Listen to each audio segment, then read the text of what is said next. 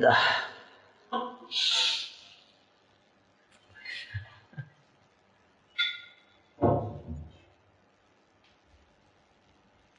अरे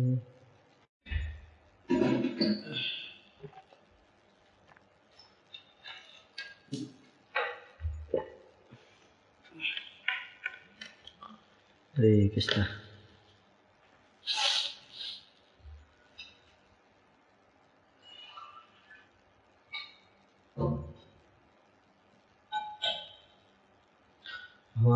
मूर्ति के सामने दवाई ये सब नहीं रखना चाहिए, है ना?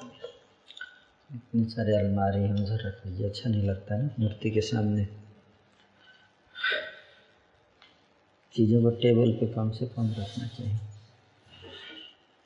कहीं अंदर रख देते।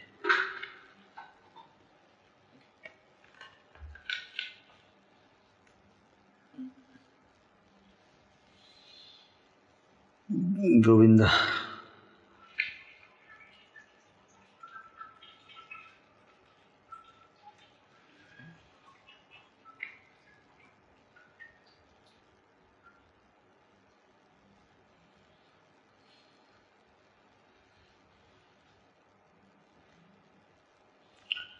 हरे कृष्णा। जय जय श्री चैतन्य। जय नित्यानंद जय श्री चैतन्य। जय नित्यानंद जय द्वैताचंद्र जय गौरभक्तवृन्द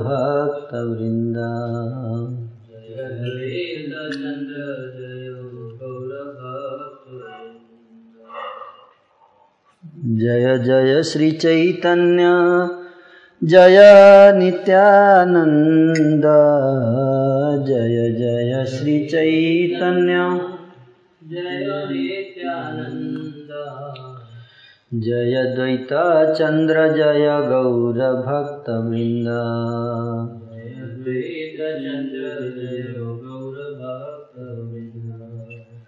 जय जय श्री चैतन्य जय नित्यानंद जय।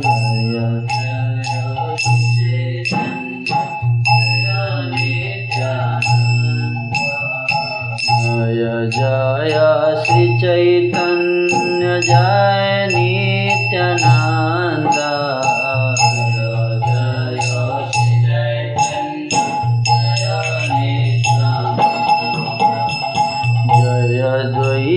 चंद्र जय गौर भक्त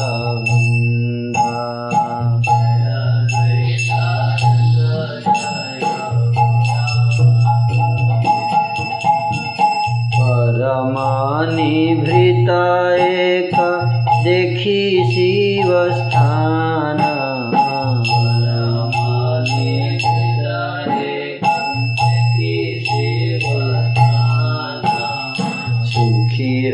लीला श्री गौर सुन्दर भगवाना।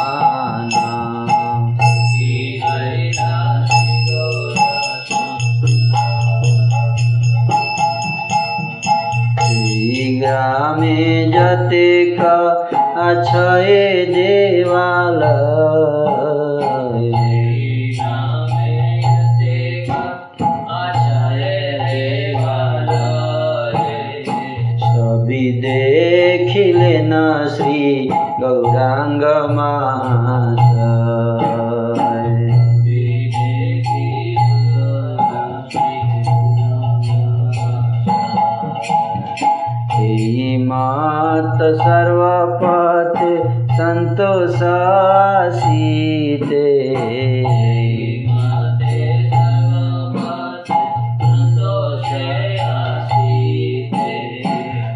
उतरी लयासी प्रभु कमलपुरे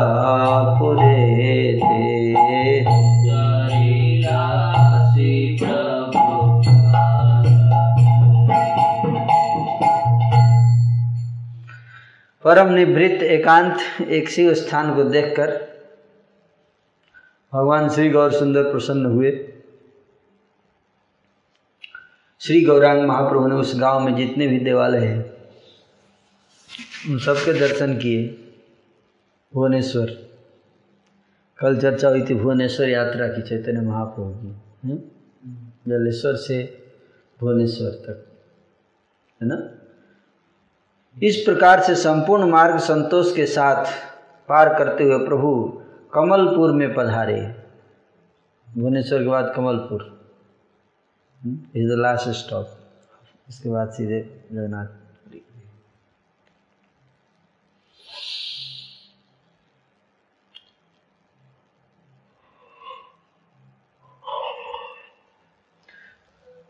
तो कमलपुर आ गए हैं। कमलपुर जब पहुँचे तो वहाँ पे, वहीं से कमलपुर गाँव से जगन्नाथ जी के ध्वजा दिखाई देता है। आज तो खैर बहुत सारे बिल्डिंग्स बन गई है तो लेकिन उस समय के, जब महाप्रभु के समय था, उस समय दूर से ही दिखाई देता था। जगन्नाथ जी का इतना बड़ा मंदिर था नहीं, उस एरिया में, क्षेत्र में।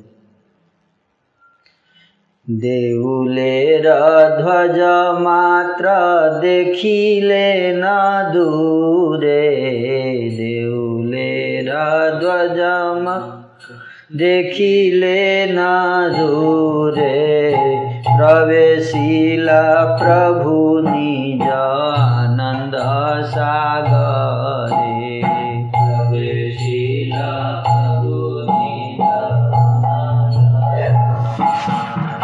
देउलर ध्वज मात्र देखे न दूरे। दूर से ही जगन्नाथ जी के मंदिर का ध्वज दिखाई दिया।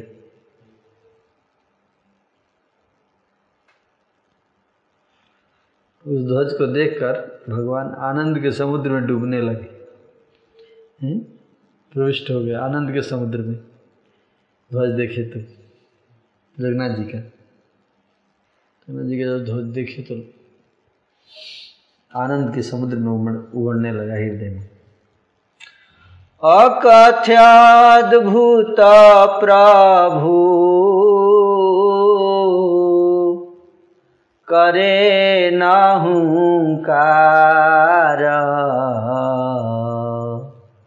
हुंकार। ज़ोर से हुंकार। हुंकार। अकथ्य और अद्भुत। दो गुण हैं। क्या? हाँ अद्भुत हुंकार। ऐसा पहले कभी नहीं। भूत मतलब पास्ट टेंस में। कभी ऐसा हुंकार नहीं सुना गया था और अकथ्य न कोई इसका वर्णन कर सकता है। ऐसा हुंकार किया। विशाल गर्जन कंप सर्वदेह भार। ज़ोर ज़ोर से गर्जन कर रहे थे। सारा शरीर कंपित हो रहा था। प्रसादेर दिके मात्र चाहते चाहते चले लेना प्रभु श्लोक पढ़ते पढ़ते। श्री मुख्य अर्ध श्लोक सुन सावधानी जय लीला करीला गौरचंद्र भगवान। तो जब वहाँ से कमलपुर से ध्वज दिखाई दिया वहाँ से चले तो एक श्लोक पढ़ रहे थे महाप्रभु। रास्ते में श्लोक। कौन सा श्लोक? को, को बताइए।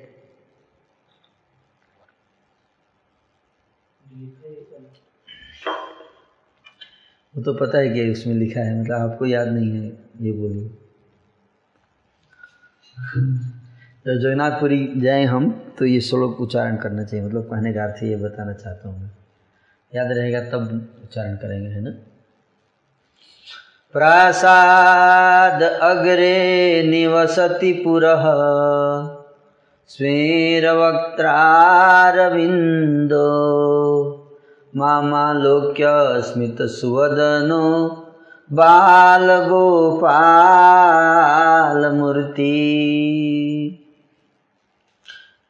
हम्म? बाल गोपाल मूर्ति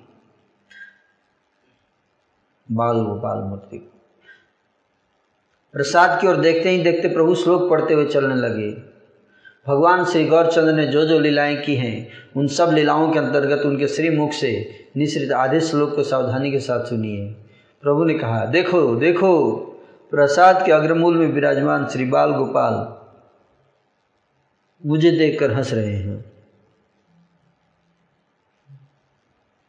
बारंबार उस श्लोक को दोहराते हुए प्रभु विवश होकर पछाड़ खाने लगे। उस दिन जो पछाड़, जो आरती क्रंदन प्रभु में दिखाई दे रहा था अनंत शेषना की जिह्वा के द्वारा भी उसका वर्णन नहीं किया जा सकता है। वह देखो, प्रसाद के ऊपरी भाग में विकसित कमल वदन, बाल गोपाल रूपी भगवान श्री कृष्ण मुझे देखकर मंद मधुर हास्य के द्वारा श्रीमुख की शोभा विस्तार करते हुए अवस्थान कर रहे हैं। चेतन महापुर बोल रहे थे कि देखो देखो, भगवान बाल गोपाल मुझे देखकर हंस रहे हैं।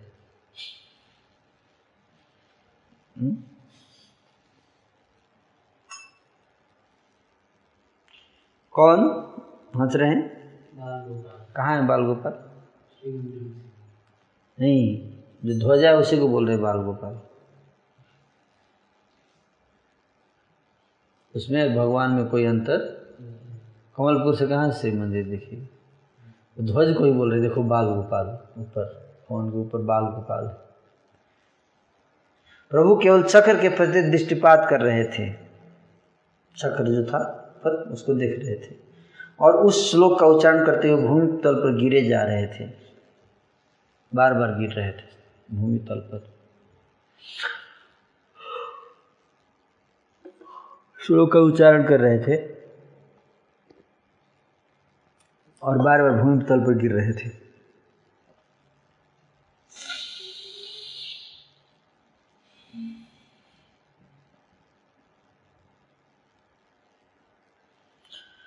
इस प्रकार से परिसंपूर्ण मार्ग में दंडवत प्रणाम निवेदन करते करते, वहाँ से पूरे रास्ते दंडवत प्रणाम, दंडवती परिक्रमा में। रास्ते में जगह जगह दंडवत प्रणाम। और श्री चैतन्य महाप्रभु कैसे यात्रा की जगन्नाथपुरी का क्या भाव था? उसका वर्णन देखिए।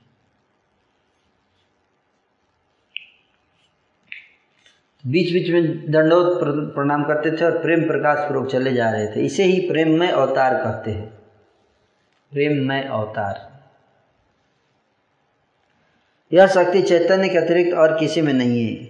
मार्ग में जितने भी सुकृतिवान नरगण देख रहे थे, वे सब कह रहे थे, ये ही तो हैं साक्षात नारायण। रास्ते के लोग पहचान गए। कि ये कौन जा रहे हैं? भगवान नारायण जा रहे हैं। उन्हें चारों ओर से घेर कर भक्तगण भी चले आ रहे थे। सभी की आँखें आनंद धारा से परिपूर्ण थी। प्रेम के आवेश में चार घड़ी का पथ अतिक्रमण करने में तीन प्रहर लग गए थे। चार घड़ी का रास्ता था लेकिन तीन प्रहर मतलब नौ घंटे लग गए वहाँ से वहाँ पहुँचने में। कमलपुर से जगन्नाथपुरी नौ घंटा। बीच बीच प्रणाम कर रहे थे ना महाप्रभु? प्रणाम कर रहे थे।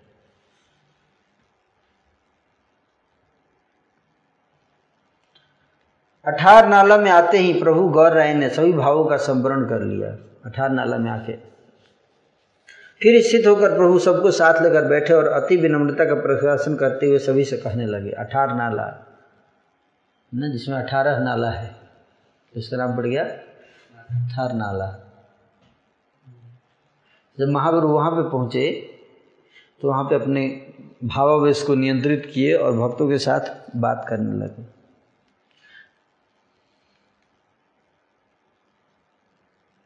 तुम सबने तो मेरे लिए बंधु का काम किया है। बोल रहे हैं जो डिवोटी साथ में गए थे, उनसे बोल रहे हैं, तुम लोग मेरे बंधु का काम किए हो। मुझे यहाँ लाकर जगन्नाथ महाराज जी के दर्शन करवाए, इसके लिए धन्यवाद। हम्म? क्या? जगन्नाथ जी के दर्शन कराए। अब या तो तुम पहले सब दर्शनों के लिए जाओ, या पहले मैं जाऊँ, यह मुझे बता दो। बोले साथ में अब नहीं। यहाँ तक ठीक था। तो बताओ तुम लोग पहले जाओगे या पहले मैं जाऊँ? आगे। मुकुंद ने कहा तो पहले आप जाइए। बोले अच्छा ठीक है। कहकर श्री गौरांग राज चल दिए। प्रभु मत सिंह की गति से भी तेज गति से चलकर शीघ्र पुरी के भीतर प्रविष्ट हुए। जिसने भी यह सुना कि गौरचंद्र नीलाचल में प्रवेश कर गए हैं वही प्रेम रस में बहने लगा। ईश्वर की इच्छा से। सार्वभम भट्टाचार्य उस समय आनंद के साथ जगन्नाथ जी के दर्शन कर रहे थे। तो महाप्रभु पहुँचे तो वहाँ पे मंदिर में सार्वभौम भट्टाचार्य स्वयं मौजूद थे? और जगन्नाथ जी के दर्शन कर रहे थे। उसी समय जगत जीवन गौरचंद्र भी जगन्नाथ सुभद्रा और संकर्षण के दर्शन कर रहे थे। उन्हें देखते ही प्रभु परम हुंकार करने लगे और जगन्नाथ को गोद में ले लेने के लिए उनकी इच्छा हुई। जब गए तो जगन्नाथ जी दर्शन करने लगे तो मन में भाव आया कि जाकर गोद में उठा लूँ जगन्नाथ जी को। नहीं बड़े भारी जगन्नाथ जी। आनंद में बिहवल विश्वम्भर ने छलांग लगा दी। उनके नेत्रों से चारों ओर अश्रु धाराएँ प्रवाहित हो रही थी। एक क्षण में प्रभु आनंद में मूर्छित होकर गिर पड़े। ईश्वर का यह अगाध चरित्र कौन समझ सकता है? आँखों से अश्रु गिर रहे थे, छलांग लगाते ही बेहोश हो गए। वहीं पे। अज्ञ पहरेदार, अज्ञ का मतलब कम बुद्धि वाले। पहरेदार जो होते थे, वो गार्ड तो कम बुद्धि के ही होते हैं। तो अज्ञ पहरेदार प्रभु को मारने के लिए उदत हुए। बिना परमिशन के एंट्री कर गया, है ना? तो सार्वभम प्रभु की पीठ के ऊपर झटपट गिर पड़े, है ना? मारने के लिए डंडा उठाए तो सार्वम भट्टाचार्य स्वयं गिर गए ऊपर पीठ पर। बोले, नहीं नहीं मारो। है अच्छा किया ना सार्वभौम महाशय हृदय में चिंतन कर रहे थे कि इतनी शक्ति किसी मनुष्य में कभी नहीं होती है। यह हुंकार, यह गर्जन ये प्रेम की धाराएँ, यह सब कुछ अलौकिक शक्ति का प्रचार है। लगता है यही श्री कृष्ण चैतन्य है। अति धन्य सार्वभौम इस प्रकार चिंतन कर रहे थे। उनको लग गया कि इतना हुंकार, ये सब जो सात्विक विकार प्रकट हो रहे, कोई साधारण मनुष्य में नहीं हो सकते। इसलिए सार्वभौम भट्टाचार्य समझ गए कि कोई विशेष आदमी है, विशेष व्यक्तित्व है है ना? सर्वभौम के द्वारा निषेध किए जाने पर सभी शासनकर्ता पहरेदार महाभय महाभय से दूर हो गए। सर्वभौम हेड पुजारी थे, उन्होंने डांट दिया तो सब भाग गए। है ना? तो मार देते वो लोग, है ना? निज प्रिय काय, जगन्नाथ को देखते ही प्रभु अचेतन प्राय होकर पड़े थे। जगन्नाथ जी को देखकर बेहोश मूर्छित हो गए महाप्रभु। वैकुंठ के ईश्वर न जाने किस अचिंत्य आनंद में मान मग्न थे। उस तत्व के बारे में जानना वेदों के लिए भी दुष्कर है। क्यों बेहोश हो गए? क्यों उन्होंने कहाँ, उनका ध्यान था उस समय, ये वेदों के लिए भी जानना दुष्कर है। वही प्रभु गौरचंद्र चतुर्व्यूह के रूप में स्वयं सिंहासन पर प्रसन्न चित्त से बैठे हुए हैं। विश्वम्भर स्वयं ही उपासक बनकर अपनी भक्ति कर रहे हैं। अतः ईश्वर की शक्ति को कौन समझ सकता है? जिसकी भक्ति कर रहे हैं, वो भी भगवान, और जो भक्ति कर रहे हैं, वो भी भगवान। मतलब गौरांग महाप्रभु, अपने तत्व के बारे में प्रभु स्वयं ही जानते हैं। वेदों में, भागवत में इसी मत का उल्लेख किया गया है।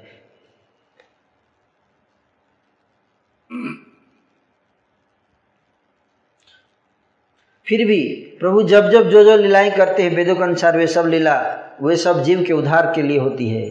प्रभु वैष्णव के आवेश में मग्न हो गए। उनका बाह्य शुद्ध बुद्ध का ज्ञान दूर हो गया और वे प्रेम सिंधु में बहने लगे। सार्वभौम स्वयं प्रभु की देखरेख कर रहे थे। प्रभु की आनंद मूर्छा का अंत नहीं हो रहा था। अंत में सार्वभौम ने प्रभु को अपने भवन में ले जाना उचित समझा। तो लास्ट में डिसाइड किया कि इसको अपने घर ले जाएँगे। घर गए हैं सार्व भट्टाचार्य के ना? इस बार भी गए थे हम लोग। सार्वभौम ने कहा, प्रहरी भाइयों, सब मिलकर इस पुरुष रत्न को उठा लो। पांडु विजय के आप अपने जितने भी भृत गण थे, सभी प्रभु को गोद में उठाकर चल दिए। ईश्वर के गहन गंभीर चरित्र कौन समझ सकता है? प्रभु इस प्रकार से सार्वभौम के मंदिर आवास की ओर गमन करने लगे। सभी चारों ओर से हरिध्वनि करते करते हर्ष के साथ प्रभु को उठा कर ले जा रहे थे। उसी समय सभी भक्त हर्षित हृदय से सिद्ध द्वार पर आ पहुँचे। आकर सभी ने एक परम अद्भुत दृश्य देखा, कि जैसे चिट्टियाँ अन्न ढो रही हो, वैसे ही अनेक लोग महान आनंद के साथ प्रभु को ले जा रहे थे। सिंह द्वार पर नमस्कार निवेदन करके सर्व भक्तगण हर्ष के साथ प्रभु के पीछे पीछे चल दिए। तो भक्त लोग भी पीछे से पहुँच गए। और सर्व भट्टाचार्य उनको उठा कर ले आए तो भी पीछे पीछे चल दिए भक्त लोग। सभी लोग मिलकर प्रभु को सार्वभौम के मंदिर में ले आए। मंदिर में आते ही मंदिर का दरवाज़ा बंद हो गया। भक्तगण जो आकर प्रभु से मिले, उसे देखकर सार्वभौम मन में हर्ष का अनुभव करने लगे। सभी के प्रति यथोचित संभाषण करके सार्वभौम ने आसन ग्रहण किया। इसी बीच उसके उनके मन का संदेह दूर हो गया। सार्वभौम महा से बड़े सुखी हुए। उनके भाग्य फल के उदय के बारे में और क्या कहा जाए? सभी वे जिनके कीर्ति मात्र का वर्णन कर पाते हैं वही ईश्वर अनायास उनके मंदिर में आ गए थे। हैं, सभी वे जिनकी कीर्ति मात्र का वर्णन करते हैं, कीर्ति बखान करते हैं, वो प्रभु आज उनके घर में आ गए हैं।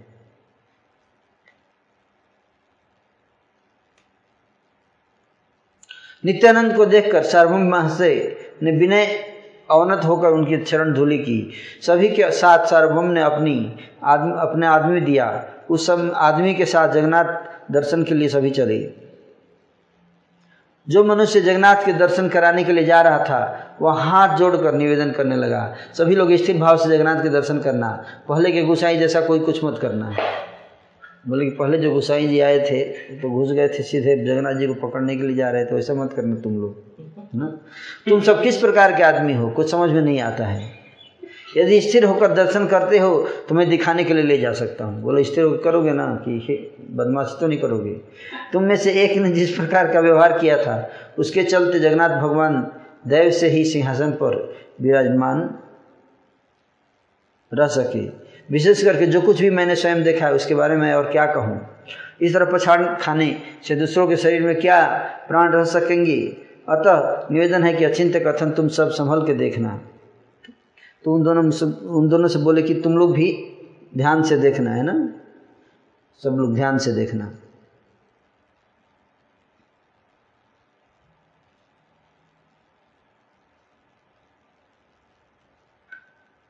बोले कि उसने तो जैसा व्यवहार किया उससे तो लगता है जगन्नाथ जी बहुत गुस्से में होंगे ऐसे बोल रहे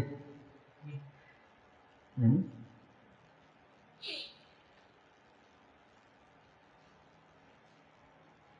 बोले कि तुम लोग तुम लोग मत ऐसा करना, है ना? दर्शन करने जा रहे हो, थोड़ा शांति उन्ति से करना। सुनकर सभी भक्तगण हंसने लगे। बोले, चिंता की कोई बात नहीं। कहकर उन सबने प्रस्थान किया। आकर सभी ने प्रकट परमानंद रूप भक्तवर्ग के साथ विराजमान चतुर्भुज जगन्नाथ को देखा। देखकर सभी स्तवन कर, क्रंदन, प्रदक्षिणा और दंडवत प्रणति करने लगे। दर्शन किए तो सब लोग, है ना? उनके अंदर विकार हुआ। ब्राह्मण ने प्रभु के गले की प्रसादी मालाएँ लाकर आनंद के साथ सभी के गले में डाल दी। आज्ञा माला पाकर सभी आनंद के साथ तुरंत सार्वभौम के भवन में चले आए। प्रभु जिस तरह आनंद से मूर्छित हो गए थे, तिल भर भी बाह्य ज्ञान उसमें नहीं रह गया था। तिल भर भी बाह्य ज्ञान नहीं था, इतने मूर्छित थे। उसी अवस्था में वे अब भी दिखाई दे रहे थे। गौरचंद्र का चरित्र अचिंत और अगाध है। तीन प्रहर बीत जाने पर भी प्रभु को बाहरी शुद्धभूत का ज्ञान नहीं आया। तीन पहर बीत गया। तीन पहर मतलब नौ घंटे। फिर भी महाप्रभु को बाहरी ज्ञान नहीं आया। फिर एक क्षण में सर्व जगत जीवन प्रभु उठ गए। अचानक उठ गए। यह देखकर भक्तगण हरिध्वनि करने लगे। इससे रोकर प्रभु ने सबसे पूछा, कहो, आज मेरे साथ क्या क्या हुआ है? पूछे कि मेरे साथ क्या क्या हुआ? ये पूछ रहे हैं। अंत में नित्यानंद प्रभु कहने लगे, जगन्नाथ के दर्शन करते ही आप मूर्छित हो गए थे दैव योग से सार्वभौम वहीं थे, वे आपको उठाकर अपने भवन में ले आए। आनंद के प्रवेश में परवश होकर आप तीन प्रहर तक बाहरी शुद्धभूत से परे रहे। बोले, नौ घंटे तक आप बाहर पड़े रहे, ये स्थिति थी आपकी। यही सार्वभौम है, ये आपको नमस्कार निवेदन कर रहे हैं। तब प्रभु ने आदर से सार्वभौम को गोद में ले लिया। प्रभु ने कहा, जगन्नाथ बड़े दयालु कृपा में हैं। मुझे सार्वभौम के घर ले आए। मेरे मन में परम संदेह था कि किस प्रकार से मुझे आपका संग मिलेगा। कृष्ण ने अनायास इसे पूर्ण कर दिया। इतना कहकर प्रभु सार्वभौम की ओर देखते हुए हंसने लगे। प्रभु ने कहा, आज का मेरा आख्यान सुनो। मैंने जाकर जगन्नाथ के, मैंने आकर जगन्नाथ को विराजमान देखा। जगन्नाथ को देखते ही मेरे मन प्राण ऐसे आया कि उन्हें लाकर अपने हृदय स्थल में रख लूँ। मैं जगन्नाथ को पकड़ने के लिए ही गया था। कि अंत में क्या हुआ मुझे पता नहीं चला। दैव से आज सार्वभौम निकट में अवस्थान कर रहे थे तो इस महासंकट में रक्षा हो गई। बोले कि सार्वभौम भट्टाचार्य तो बगल में थे, इसलिए मैं बच गया, नहीं तो मेरा तो बहुत कुछ हो सकता था। इस प्रकार से महाप्रभु, है ना, अपने उद्गार व्यक्त कर रहे हैं। मैं आज से यह प्रतिज्ञा करता हूँ कि बाहर से ही जगन्नाथ का दर्शन करूँगा। अब बोले, बाहर से दर्शन करो, अंदर नहीं जाऊँगा। मैं अभ्यंतर में दोबारा प्रवेश नहीं करूँगा। गरुड़ के पीछे रहकर ईश्वर के दर्शन करूँगा। भाग्य से आज मैंने जगन्नाथ को नहीं पकड़ा। यदि पकड़ा होता तो मैं आज संकट में फंस जाता। कौन सा संकट बताइए?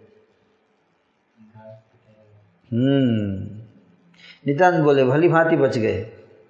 अब दिन का समय गुजरता जा रहा है, शीघ्र स्नान कर लीजिए। प्रभु ने कहा, नित्यानंद तुम मुझे संभाल के रखना। मैं अपना शरीर तुम्हें समर्पित कर रहा हूँ। फिर कुछ देर तक स्नान करने के पश्चात प्रभु ने प्रेम सुख में हसमुख होकर सबके साथ उपवेश किया। सार्वभौम ने तुरंत बहुविध महाप्रसाद लाकर प्रभु के निकट रख दिए।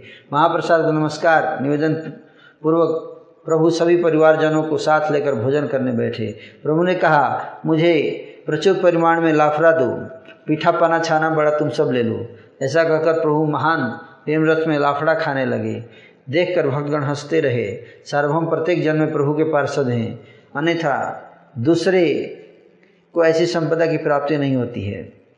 सार्वभौम ने स्वयं सोने की थाली मान ला कर दिया और प्रभु भोजन करने लगे। उस भोजन में जितना प्रेम आनंद का प्रकाशन हुआ वेद व्यास उन सब प्रसंगों का वर्णन करेंगे। इन अंतहीन आनंद के साथ भोजन विलास करके प्रभु ने आसन ग्रहण किया। भक्त वर्ग चारों ओर विराजमान हो गए। नीलाचल में महान आनंद के साथ प्रभु का भोजन विलास संपन्न, श्रवण करने से चैतन्य का संग प्राप्त होता है। अंतखंड में चैतन्य नीलाचल आज पधारे। जो इस आख्यान को सुनता है, वह प्रेम जल में बहता है। श्री कृष्ण चैतन्य और नित्यानंद जान जिनके जीवन है वे वृंदावन दास उनके जुगल चरण कमलों में उनकी महिमा का गान कर रहे हैं। श्री कृष्ण चैतन्य नित्यानंद चाँद जान। श्री कृष्ण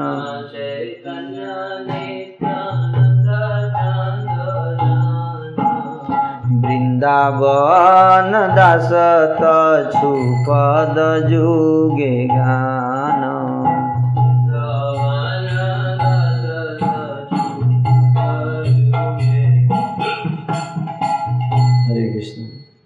तो अब हम लोग थर्ड कैंटो से थर्ड चैप्टर से पढ़ेंगे है ना? तीसरा अध्याय दूसरा अध्याय समाप्त हो गया है ना?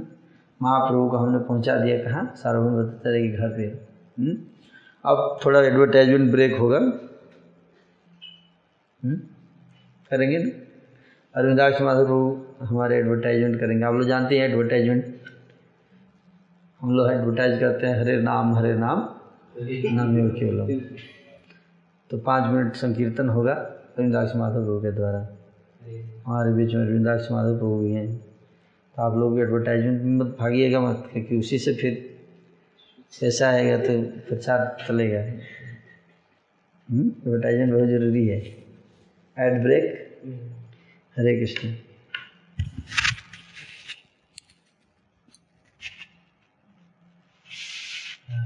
हरे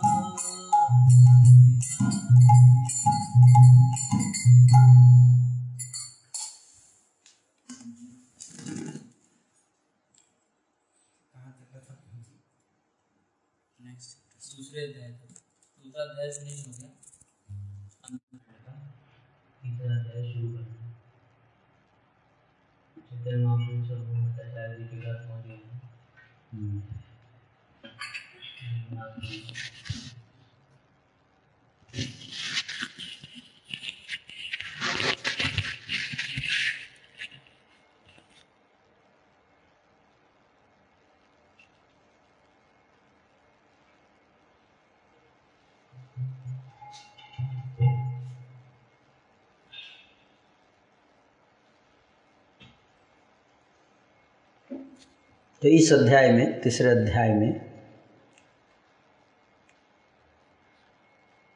सार्वभौम भट्टाचार्य का महाप्रभु की माया से विमोहित होकर, पहले महाप्रभु को उपदेश देंगे सार्वभौम भट्टाचार्य, है ना? उसके बाद महाप्रभु कृपा पूर्वक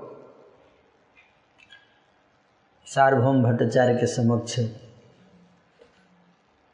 षडभुज रूप में प्रकाशित होने पर षडभुज रूप प्रकाश करेंगे, है ना?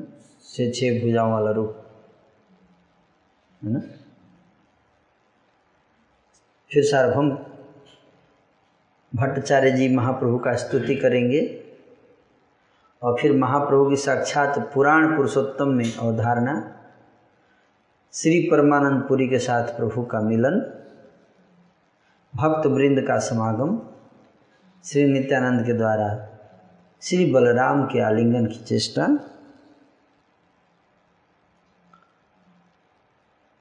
प्रभु के द्वारा श्री परमानंद पुरी के कुएँ में भोगवती गंगा का आनयन, प्रभु का गौड़ देश विजय पूर्वक विद्यानगर में विद्या वाचस्पति के घर में अवस्थान, प्रभु का कुलिया गमन एवं वहाँ अपराधी गणों का अपराध भंजन देवानंद पंडित की भागवत व्याख्या प्रणाली के बारे में प्रश्न के उत्तर में महाप्रभु के द्वारा भागवत पाठ प्रणाली एवं भागवत महिमा का कीर्तन, ये सब विषय काफ़ी थोड़ा ये भी लंबा अध्याय है। है ना? तो शुरू के जो छः अध्याय हैं पाँच अध्याय वो उनकी साइज़ जो है वो थोड़ा बड़ा है मतलब बाकी अध्याय की तुलना में तो इस प्रकार से।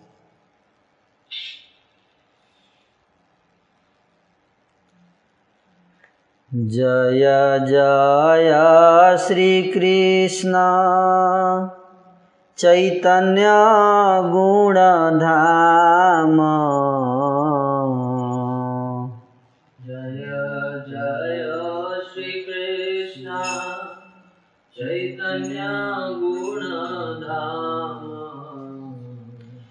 जय जय नित्यानन्द।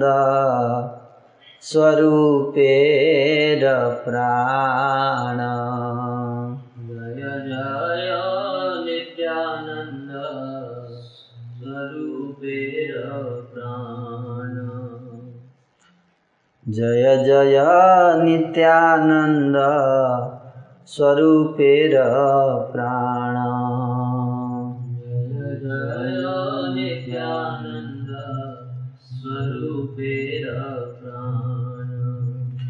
जय जय वैकुण्ठ नायक कृपा सिन्धु।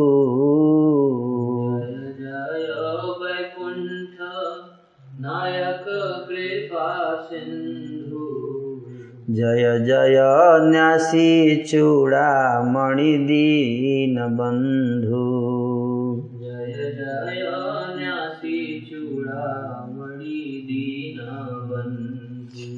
शेषखण्ड कथा भाई, सुन एक चित्ते। शेष खण्ड कथा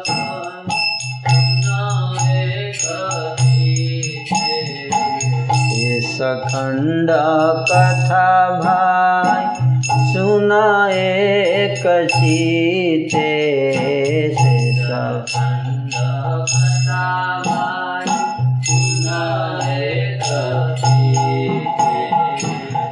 गौराङ्गचन्द्रवि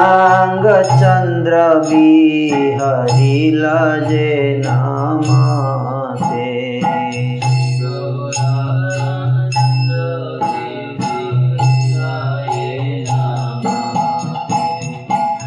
अमृतेर अमृता श्री गौराङ्गेरकथा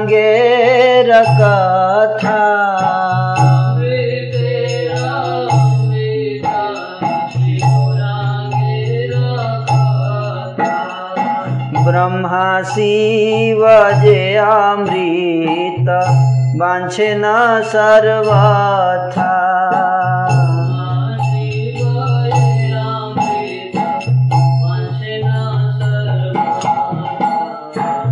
अत एव श्रीचैतन्य कथर श्रवाणे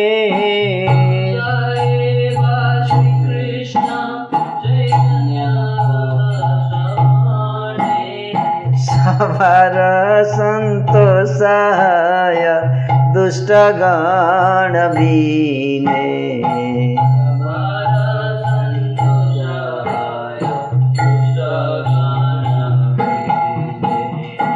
सुन शेषखण्ड कथा चैतन्य रहस्य।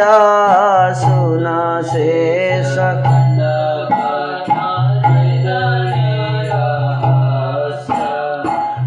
इहार श्रवणे कृष्ण, पाइबो अवश्य।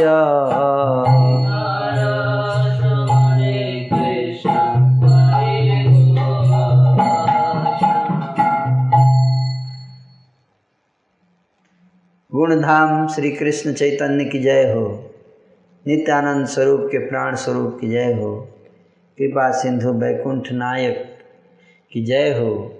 न्यासी चूड़ामणि दीन बंधु की जय हो श्री गौरामचंद्र ने जिस प्रकार से लीलाएँ की हैं, उन शेष खंड की कथाओं को हे भाइयों, एकाग्र चित्त से सुनिए हम्म?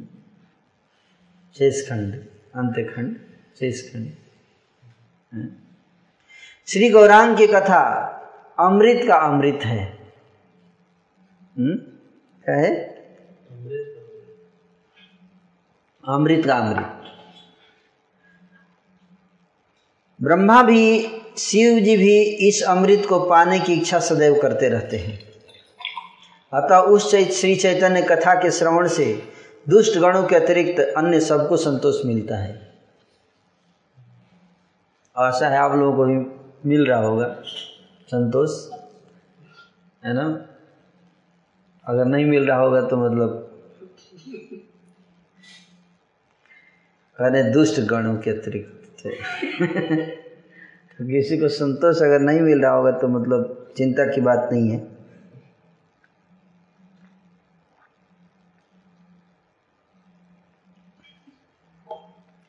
ये भी वैरायटी ज़रूरी है। चैतन्य रहस्य की कथा शेष खंड में सुनिए। चैतन्य रहस्य। हम्म? इसके श्रवण से श्री कृष्ण अवश्य ही मिल जाएँगे। सबको कृष्ण चाहिए? कृष्ण प्राप्त करना है सबको। हम्म? कुछ दिन पहले एक भक्त पूछ रहे थे कैसे कृष्ण मिलेंगे? अगर कृष्ण चाहिए तो आपको फिर सुनना पड़ेगा कथा। ये कथा सुनने से कृष्ण अवश्य मिल जाएँगे। यहाँ पे लिखे हैं वृंदावन दास ठाकुर जी लिख रहे हैं गारंटी दे रहे हैं, है ना? गारंटी कार्ड ले लीजिए, वहाँ पे जाके दिखा दीजिएगा लास्ट में जब टाइम आएगा आपका। देखिए, कथा चल रहा था, चैतन्य भागवत का, उसमें आपने कहा था वृंदावन दास ठाकुर जी ने कि कृष्ण अवश्य मिल जाएँगे तो फिर दीजिए कृष्ण को। अवश्य लिखें, अवश्य। अवश्य मिलेंगे कृष्ण।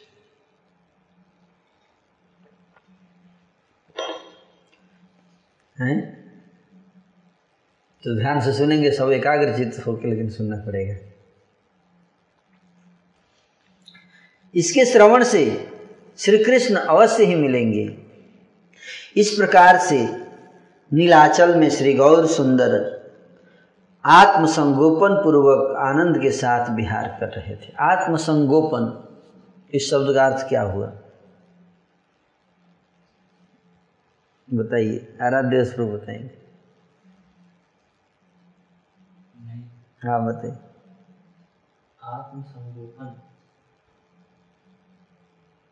मतलब जो संगी लोग हैं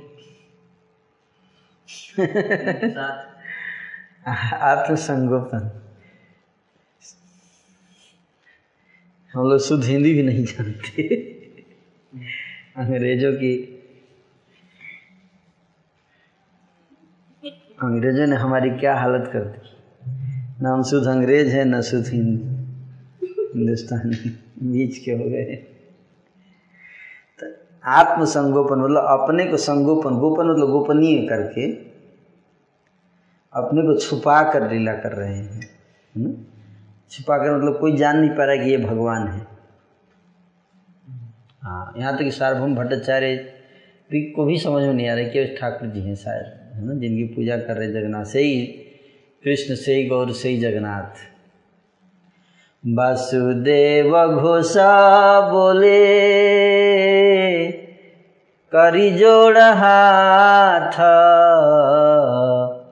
से गौर, से कृष्ण, से जगन्नाथ। वही है। जय जय जगन्नाथ। सचिरानंदन जय जय जय जय। जगन्नाथ सचिरानंदन श्री जगन्नाथ और श्री सची माता के पुत्र नंदन। त्रिभुवन करे जार चरण बंदन। तीनों लोग जिनके चरण कमलों की वंदना करता है, वो भगवान गौरांग छुप कर लीला कर रहे हैं, छुप कर छुप कर। संगोपन आत्म संगोपन समझ में आया आत्म संगोपन का अर्थ?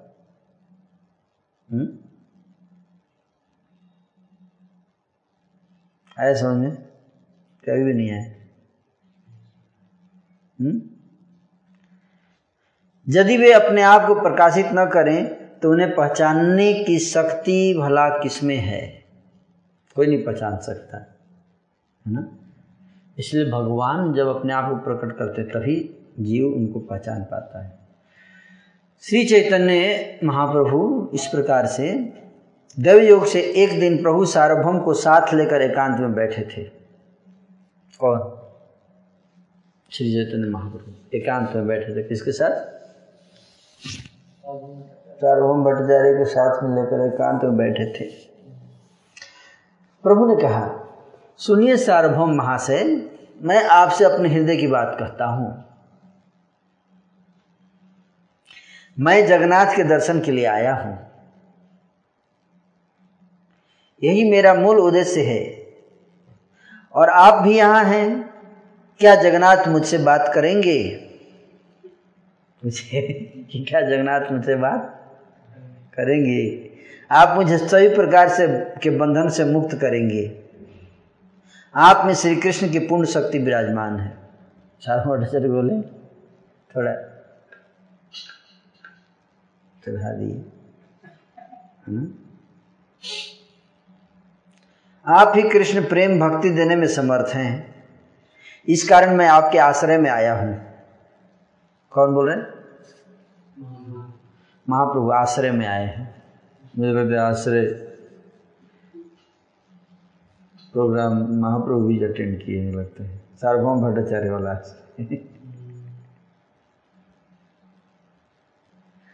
आश्रय ग्रुप। आप वही कीजिए जिसमें मेरा भला हो। मैं कौन सी विधि अपनाऊं? कैसे रहूँ? ताकि मैं इस संसार रूपी कुएँ में न गिर जाऊँ। क्योंकि सार्वभौम भट्टाचार्य को बहुत टेंशन था कि जवानी में ये बच्चे ने संन्यास ले लिया। पता नहीं ज़्यादा पढ़ा लिखा भी नहीं है शास्त्र नहीं जानता है। संन्यास को मेंटेन कर पाएगा क्या? ऐसे उनके अंदर टेंशन था सावन भट्टाचार्य। तो इसीलिए मोह माया और फैला दिए। बोले मैं बहुत मेरे को कन्फ्यूज़न है डाउट है, पता नहीं मैं माया में गिर न जाऊँ फॉल डाउन ना हो जाए कहीं मेरा। तो भक्त लोग चिंतित करते हैं ना ज्वाइन करने से बोले हेजिटेशन इंस्पिरेशन है हेजिटेशन में बताते हैं। तो महाप्रभु वही बोले कि मतलब आई मेरे को हेजिटेशन हो रहा है। मुझे क्लियर नहीं हो रहा है कि कैसे इस संसार रूप कुएँ में गिर न जाऊँ, इसके लिए बचने का कुछ उपाय बताइए, कौन सी विधि अपनाऊं? कैसे रहूँ? माया रहित होकर मुझे उपदेश समूह प्रदान कीजिए। मैं सभी प्रकार से आप ही का हूँ, यह जान लीजिए। हम्म? बोले, मैं आप ही का हूँ। सार्वभौम भट्टाचार्य से बोले, मैं आप ही का हूँ, यह जान लीजिए। इस तरह अनेकों प्रकार से माया का प्रकाश करते हुए गौर हरि ने सार्वभौम के प्रति कहा।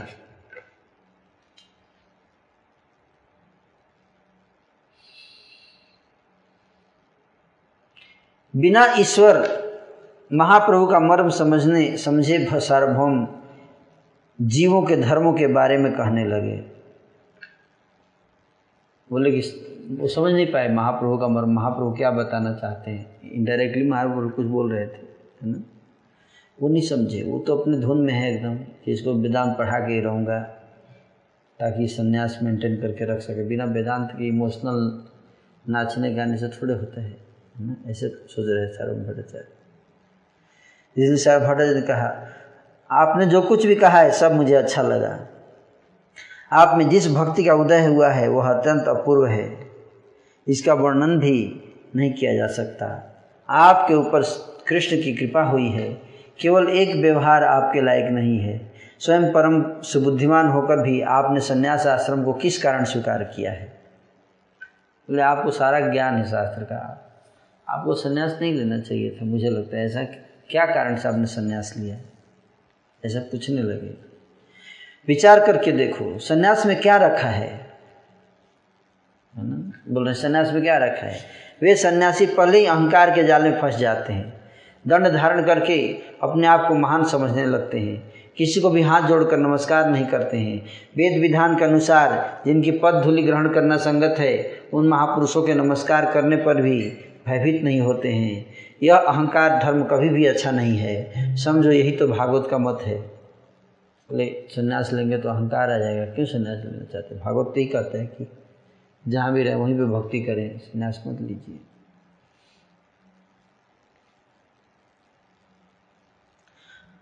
भगवान स्वयं ही जीव रूप। ओके। ब्राह्मण से लेकर कुकुर, चंडाल तक सब तक सबको बहुत ही सम्मानपूर्वक दंडोत प्रणाम करना चाहिए। सबके प्रति प्रणाम निवेदन करना ही वैष्णव धर्म है। वह धर्मध्वजी है जिसको इसमें रुचि नहीं है।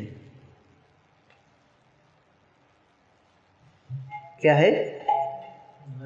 जिसको रुचि नहीं है इसमें उसको क्या बोले? धर्मध्वजी हम्म, धर्मध्वजी सिखा सूत्र परित्याग करने का इतना ही लाभ होता है कि बड़े बड़े महाभाग एवं सब आकर नमस्कार करते हैं। पहला तो यह एक अपचय सुनने में आता है, तथा तो दूसरा और सुनिए कि इसमें, इससे सर्वनाश और बुद्धि का क्षय होता है। जीवों का स्वभाव धर्म है, ईश्वर का भजन। उसे छोड़कर ये लोग अपने आप को नारायण मानने लगते हैं।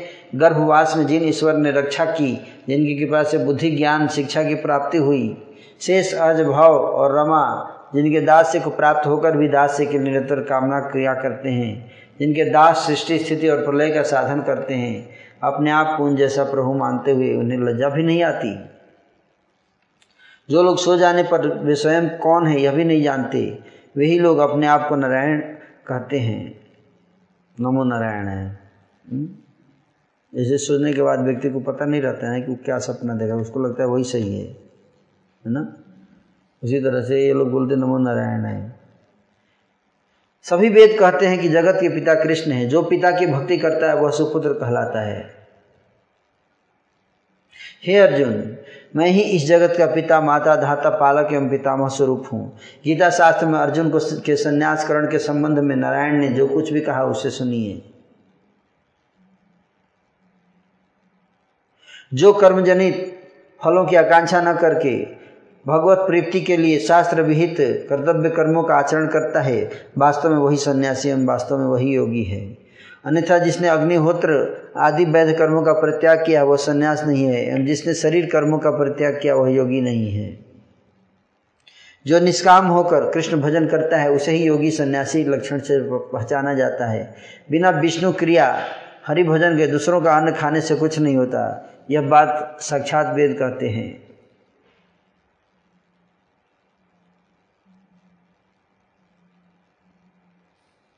हरे कृष्ण हरे कृष्ण कृष्ण कृष्ण, हरे हरे हरे राम हरे राम राम राम, हरे हरे। कौन बता रहे हैं ये बात? समझा रहे हैं ना? इसको हाँ।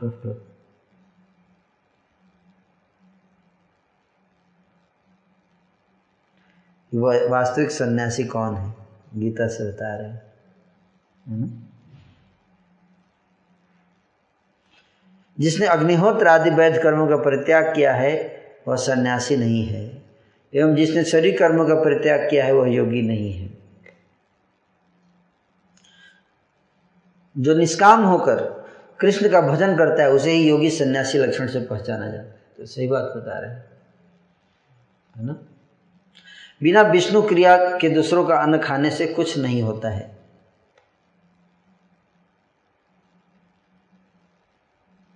तो इस प्रकार से, जिसके द्वारा श्री हरि का संतोष विधान होता है, वही जीवों का एकमात्र कर्तव्य कर्म है, एवं जिसके द्वारा श्री हरि विषयणी मति होती है, वही विद्या है। क्योंकि श्री हरि देहधारी जीव गणों के अंतर्यामी परमात्मा है, एकमात्र वही सभी के कारण एवं नियंता है। उस क्रिया को ही धर्म कर्म सदाचार कहते हैं जिससे ईश्वर में प्रीति का उदय होता है। ईश्वर में क्या होता है? प्रीति, है ना? वही विद्या मंत्र अध्ययन कहलाते हैं, जो कृष्ण पाद पद में मन को स्थिर करवाते हैं।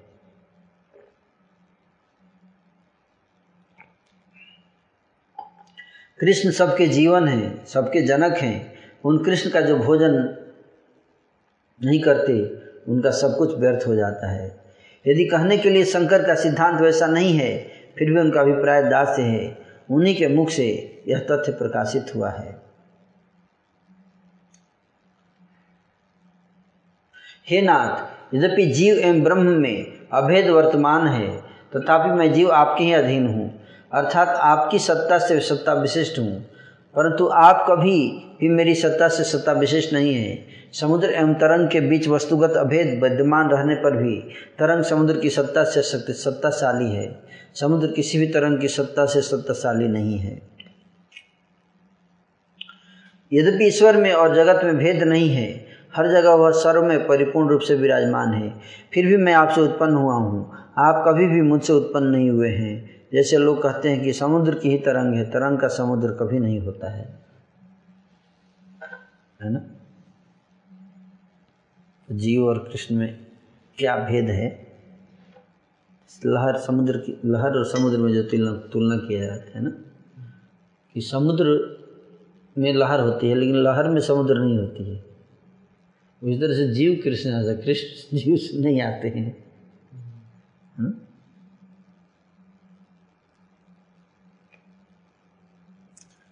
अतएव जगत की, आपका है, आप जगत के पिता हैं।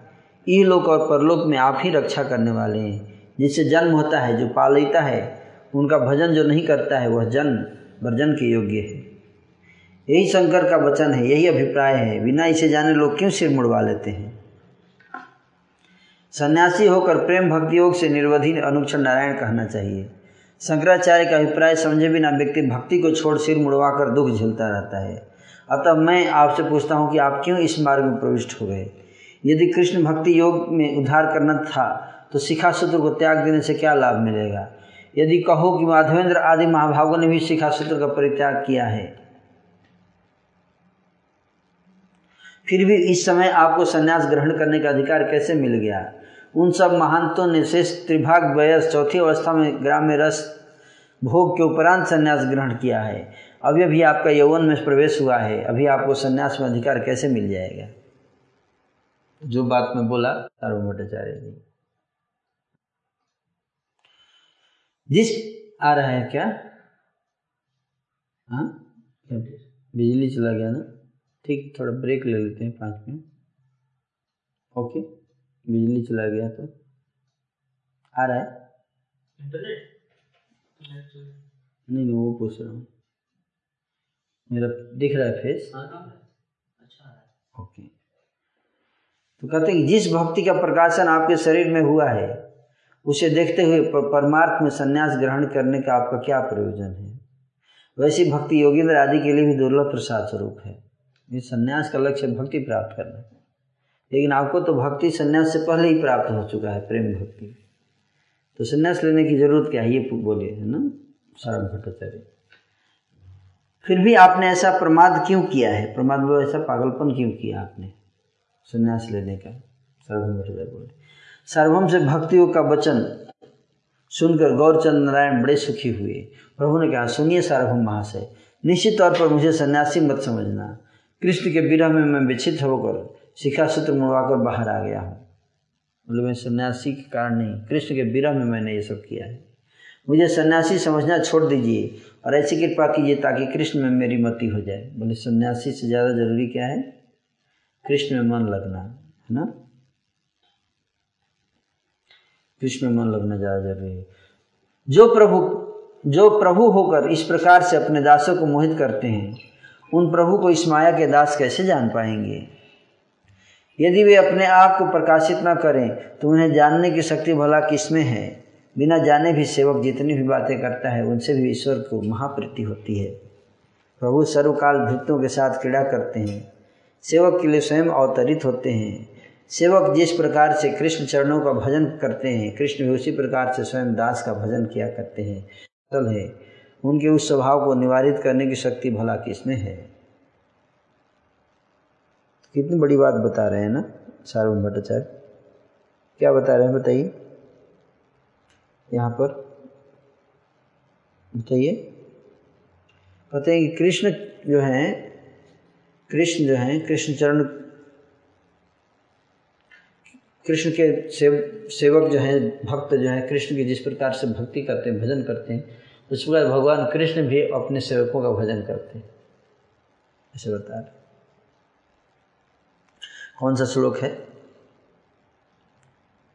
गीता का। ये यथा माम प्रपदंते तांस तथा भजाम। प्रभु सार्वभौम की ओर देखते हुए हंसने लगे। माया मुक्त सार्वभौम समझ नहीं पाए। सार्वभौम ने कहा, आश्रम की दृष्टि से आप बड़े हैं। शास्त्र अनुसार आप वंदनीय हैं। मैं उपासक हूँ। आप जो मेरा स्तवन करते हैं, वह ठीक नहीं है। कहीं इससे मेरा अपराध न हो जाए। तो बड़े थे ना उम्र में। बोले कि आप मेरे गुरु के समान के उम्र के हैं। आप प्रणाम करेंगे तो मेरा पतन हो जाएगा, अपराध ना हो जाए कहीं। प्रभु ने कहा, मेरे प्रति यह सब माया छोड़ दीजिए, सभी प्रकार से मैं आपके आश्रम में हूँ। इस प्रकार से प्रभु भृत्य के साथ क्रीड़ा कर रहे हैं। गौर सुंदर लीला कौन समझ सकता है?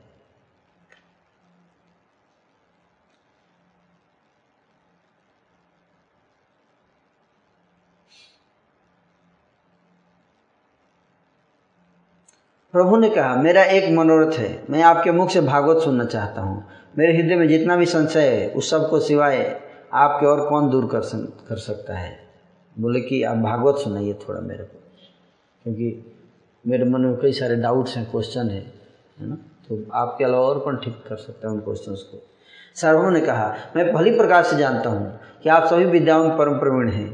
भागवत का ऐसा कौन सा अर्थ है जो आप नहीं जानते? मैं आपको किस प्रकार से संबोधित कर पाऊँगा? फिर भी सज्जनों का यह स्वाभाविक व्यवहार है कि उन्हें एक दूसरे के साथ मिलकर भक्ति का विचार करना चाहिए।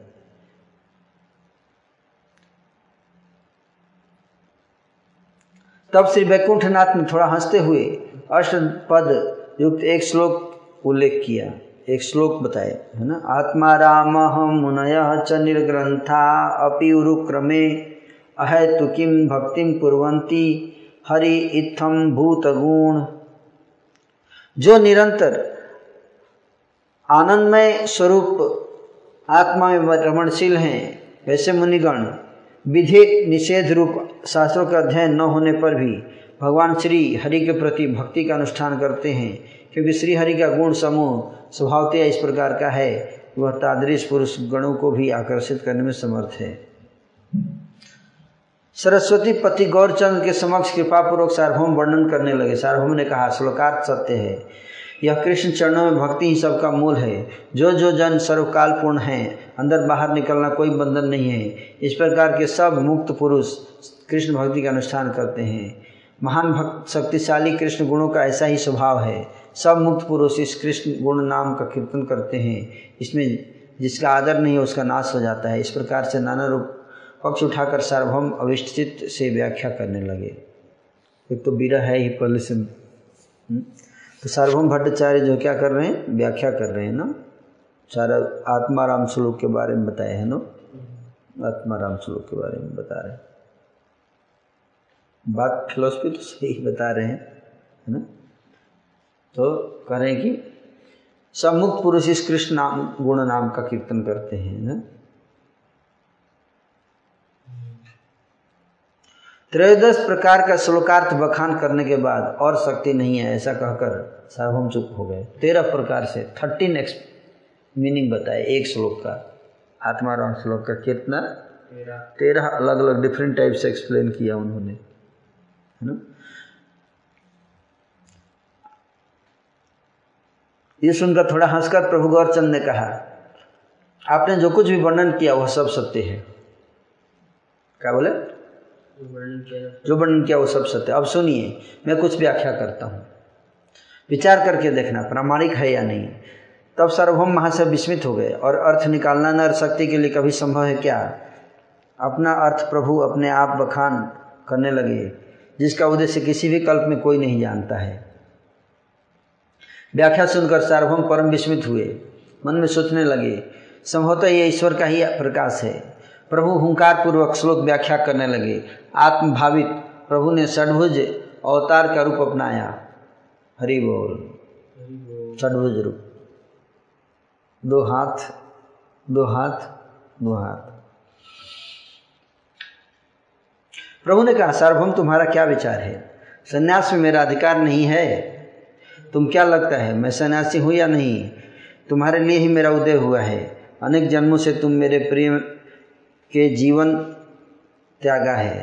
अतः मैंने तुम्हें दर्शन दिए हैं। तो बोले कि कई जन्मों का हमारा साथ है कई जन्म में तुमने अपने प्रेम में जीवन त्याग है इसलिए मैं तुमको दर्शन दे रहा हूँ महाप्रभु बोले। अतः मैंने तुम्हें दर्शन दिए संकीर्तन आरंभ करके मेरा अवतार हुआ है करने के लिए। अनंत ब्रह्मांड में मेरे सिवाय और कुछ नहीं है। जन्म जन्म में तुम मेरे शुद्ध प्रेम दास रहे हो। अतः तुम्हारे समक्ष मेरा प्रकाशन हुआ है। मैं साधुओं का उद्धार करूँगा और सब दुष्टों का विनाश करूँगा। तुम्हारे लिए चिंता की कोई बात नहीं। तुम सेवा स्तव मत, तुम मेरा सेवा स्तव पढ़ो।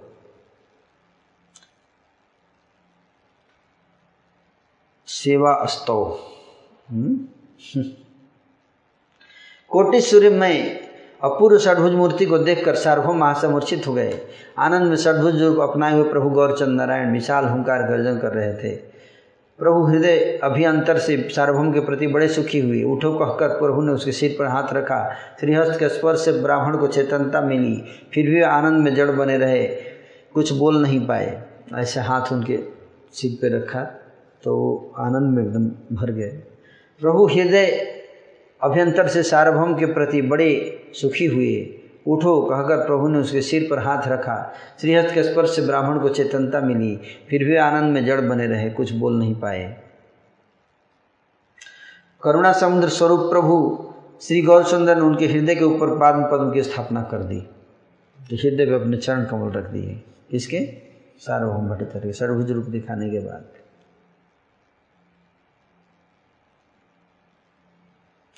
श्री चरण को प्राप्त करके सार्वभौम महाशय केवल परम आनंद प्रेममय स्वरूप हो गए। प्रेमानंद को से पाद पद्म को दृढ़ता के साथ पकड़कर आज चिच्चोर को प्राप्त कर पाया है। ऐसा कहकर सार्वभौम क्रंदन करने लगे। रमा की संपदा स्वरूप उस अपूर्व पाद पद्म को पकड़कर सार्वभौम आप आर्तनाद के साथ रोदन करने लगे। तो अब कौन रो रहे हैं? सार्वभौम। भट्टाचार्य चैतन्य महाप्रभु का रूप देखकर। हम्म? मेरे प्रभु, हे प्राणनाथ, हे श्री कृष्ण चैतन्य, मुझ अधम पर दृष्टिपात कीजिए। आपके अचिंत शुद्ध मर्म को जाने बिना मैं पापी आपको धर्म सिखा रहा हूँ। हे प्रभु महायोगेश्वर, यदि आदि ऐसा कौन है जो आपकी माया से मोहित नहीं हो जाता? ऐसे आपको मुझे मोहित करने के लिए किस शक्ति की अपेक्षा है? अब आप मुझे अपने चरणों में भक्ति, प्रेम भक्ति प्रदान कीजिए। प्राणनाथ श्री कृष्ण चैतन्य की जय हो। पुण्यवती सची के गर्भ से जन्मे आपकी जय हो जय हो। सर्व प्राण श्री कृष्ण चैतन्य की जय हो जय हो। वेद विप्र साधु और धर्म के रक्षक की जय हो। वैकुंठ आदि लोकों के ईश्वर की जय हो। शुद्ध सत्व रूप सन्यासी वर की जय हो। तो इस प्रकार से सार्वभौम भट्टाचार्य ने जो है वर्णन किया, है ना? तो आज की कथा हम लोग ये इस स्थान पे रोकेंगे। आज थोड़ा क्वेश्चन आंसर ज़्यादा करेंगे। क्योंकि कल भी क्वेश्चन आंसर नहीं हो पाया था। तो आप लोग कुछ क्वेश्चन आंसर नोट कीजिए। तब तक हम लोग थोड़ा कीर्तन करेंगे, है ना? और पाँच मिनट में क्वेश्चन आंसर आ जाएगा, है ना? कोई क्वेश्चन तो आया नहीं अभी तक। तो क्वेश्चन आंसर आ जाएगा तो है ना? फिर क्वेश्चन आंसर ले लेंगे। ओके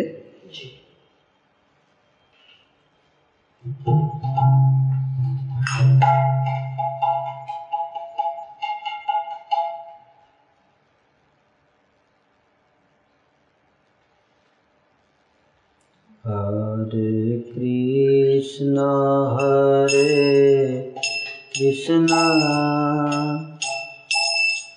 कृष्ण कृष्ण हरे हरे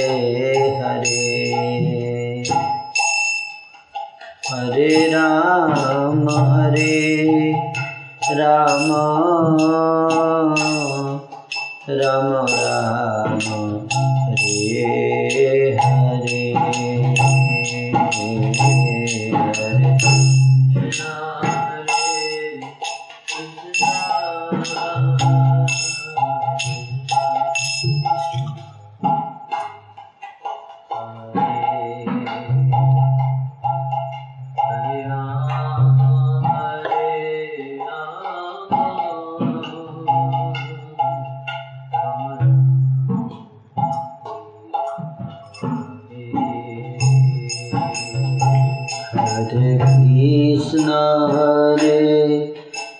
कृष्ण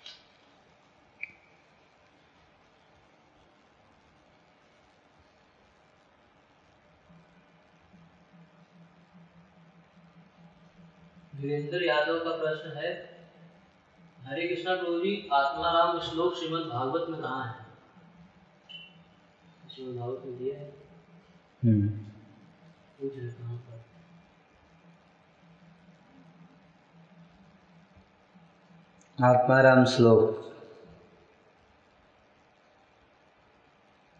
ये। बता दीजिए। फ़र्स्ट कैंटो में ही है। बताइए।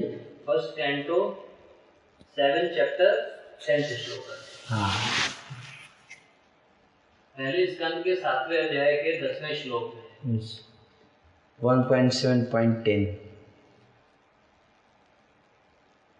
गौर विग्रह प्रिय प्रभु का प्रश्न है। हरे कृष्णा प्रभु जी दंडवत प्रणाम। प्रभु जी कहते हैं कि नित्यानंद प्रभु की कृपा के बिना गौरांग महाप्रभु नहीं मिलते। और गौरांग महाप्रभु की कृपा के बिना कृष्ण नहीं मिल सकते। तो घरों में ऑल्टर होते हैं और जिसमें कृष्ण भी होते हैं और पंच तत्व होते हैं। तो सही तरीका क्या है? प्रभु जी प्रार्थना करने का, हमें किन से प्रार्थना करनी चाहिए। ऑल्टर में दोनों है पंच तत्व भी सबसे करना चाहिए, पर नित्यानंद प्रभु विशेष रूप से दयालु है। है ना?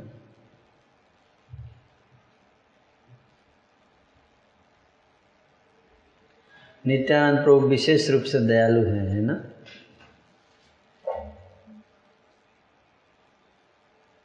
इसलिए नित्यानंद प्रभु की कृपा विशेष है। तो उनसे प्रार्थना ज़्यादा जल्दी आपको रिज़ल्ट प्रदान करेगा। हम्म। ठीक है ना?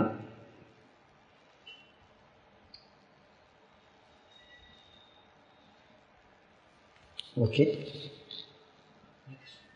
हम्म। अखिलेश कुमार जी का प्रश्न है। हरे कृष्णा प्रभु जी।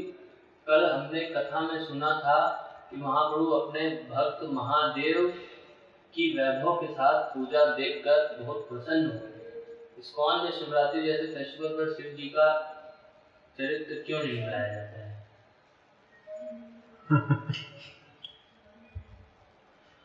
भगवान की लीलाएँ इतनी ज़्यादा है। नहीं, ऐसा नहीं है। भगवान शिव के चरित्र को गाया जा सकता है, ऐसा कुछ हार्ड एंड फास्ट रूल नहीं है। बताया जाता है हम लोग कई बार चर्चा भी करते हैं। पर उनको वैष्णव के रूप में चर्चा करते हैं ना, न कि भगवान के रूप में। वैष्णव नाम यथा संभव बताते हैं डिस्कस करते हैं। शिवरात्रि के दिन कथा होती है तो उसमें बताया जाता है कि वैष्णव नाम यथा संभव वैष्णव में सबसे श्रेष्ठ शिव जी हैं। तो हाँ शिव पुराण से कथा नहीं होती है। क्योंकि शिव पुराण जो है वो तमोगुणी पुराणों की लिस्ट में आता है ना? इसलिए उसमें भगवान शिव जी को परम ईश्वर के रूप में प्रेजेंट किया गया है। तो जो कि मतलब जबकि भगवान शिव तो परम ईश्वर नहीं है, कृष्ण परम ईश्वर है इसकॉन के हिसाब से। तो इसलिए उस सिद्धांत को हम नहीं मानते जहाँ भगवान शिव को कृष्ण के समान दिखाया जाए या उनसे स्वतंत्र दिखाया जाए तो उसको हम नहीं मानते। लाइक दैट और भगवान कृष्ण से रिलेटेड लीलाओं को पढ़ सकते शिव जी से, जैसे ब्रिकासुर की कथा है, श्रीमद् भागवत के दसवें स्कंध में। है ना? उसको हम पढ़ते हैं। बाणासुर से युद्ध के समय शिव जी आए थे, वो भी पढ़ते हैं। तो इस तरह की लीलाओं को पढ़ते हैं। बेहद भागवतामृत में भी भगवान शिव का वर्णन है। शिला सनातन गोस्वामी जी ने किया तो वही पढ़ते हैं। Like that next Shalini Mittal Mata ji का प्रश्न है। हरे कृष्णा प्रभु जी दंडवत प्रणाम। प्रभु जी शंकराचार्य जी के बारे में वर्णन कर दीजिए थोड़ा सा। शंकराचार्य शंकराचार्य जी ने भगवान शिव जी के अवतार थे है ना? और उनका अवतार पद्म पुराण में समन है कि मायावाद के असत शास्त्र का प्रचार करने के लिए भगवान शिव पार्वती जी को बता रहे हैं कि मैं कलयुग के प्रथम संध्या में प्रकट होऊँगा पृथ्वी पर। भारत भूमि में, और वहाँ पर मायावाद शास्त्र का प्रचार करो, असत शास्त्र का प्रचार करूँगा। तो भगवान शिव जी हैं, जो कि शंकराचार्य के रूप में आए और उन्होंने मायावाद भाष्य लिखा। वेदांत सूत्र का शारीरक भाष्य जो लिखा है, पढ़िएगा मत आप लोग। है ना? तो मायावाद भाष्य लिखा। तो इसलिए मायावाद भाष्य दिया और उसमें कंफ्यूज कर दिया लोगों को। क्या कंफ्यूजन उन्होंने जीव और भगवान को बराबर कर दिया, जो कि सत्य नहीं है। है ना? लेकिन काफ़ी कुछ लोग चाहते हैं, असत्य चाहते हैं, इसलिए ऐसे लोगों को इच्छा को पूर्ण करने के लिए उन्होंने इस प्रकार के शास्त्र दिए, शंकराचार्य जी ने। हाँ। भ्रमित होना चाहते हैं कुछ लोग तो इसलिए भगवान उनकी इच्छा पूरी करनी है, हर चीज़ जीव की इच्छा पूरी करनी है। तो भगवान ने फिर शंकराचार्य को भेजा था ऐसे लोगों को। जैसे कई बार छोटे बच्चे माँ की तरह खाना पकाना चाहते हैं कि नहीं? माँ को देखते हैं, खाना पकाते हैं तो भी चाहते हम भी ऐसे ही खाना पकाएँगे। तो माँ क्या करती है? एक प्लास्टिक का चूल्हा लेके आती है। एक प्लास्टिक का कढ़ाई ही, कढ़ाई। चम्मच, प्लास्टिक का ही सब प्लास्टिक का ही रहता है सेट। अरे ले पका ले। अब बच्चे बड़े खुश हो जाते हैं, पकाते हैं उसमें बढ़िया से, लेकिन वो खा नहीं सकते। पेट थोड़े भरेगा उस खाने से। तो थोड़ा देर खेलते हैं, फिर भूख लग जाती है तो कहाँ जाएँगे? फिर माँ के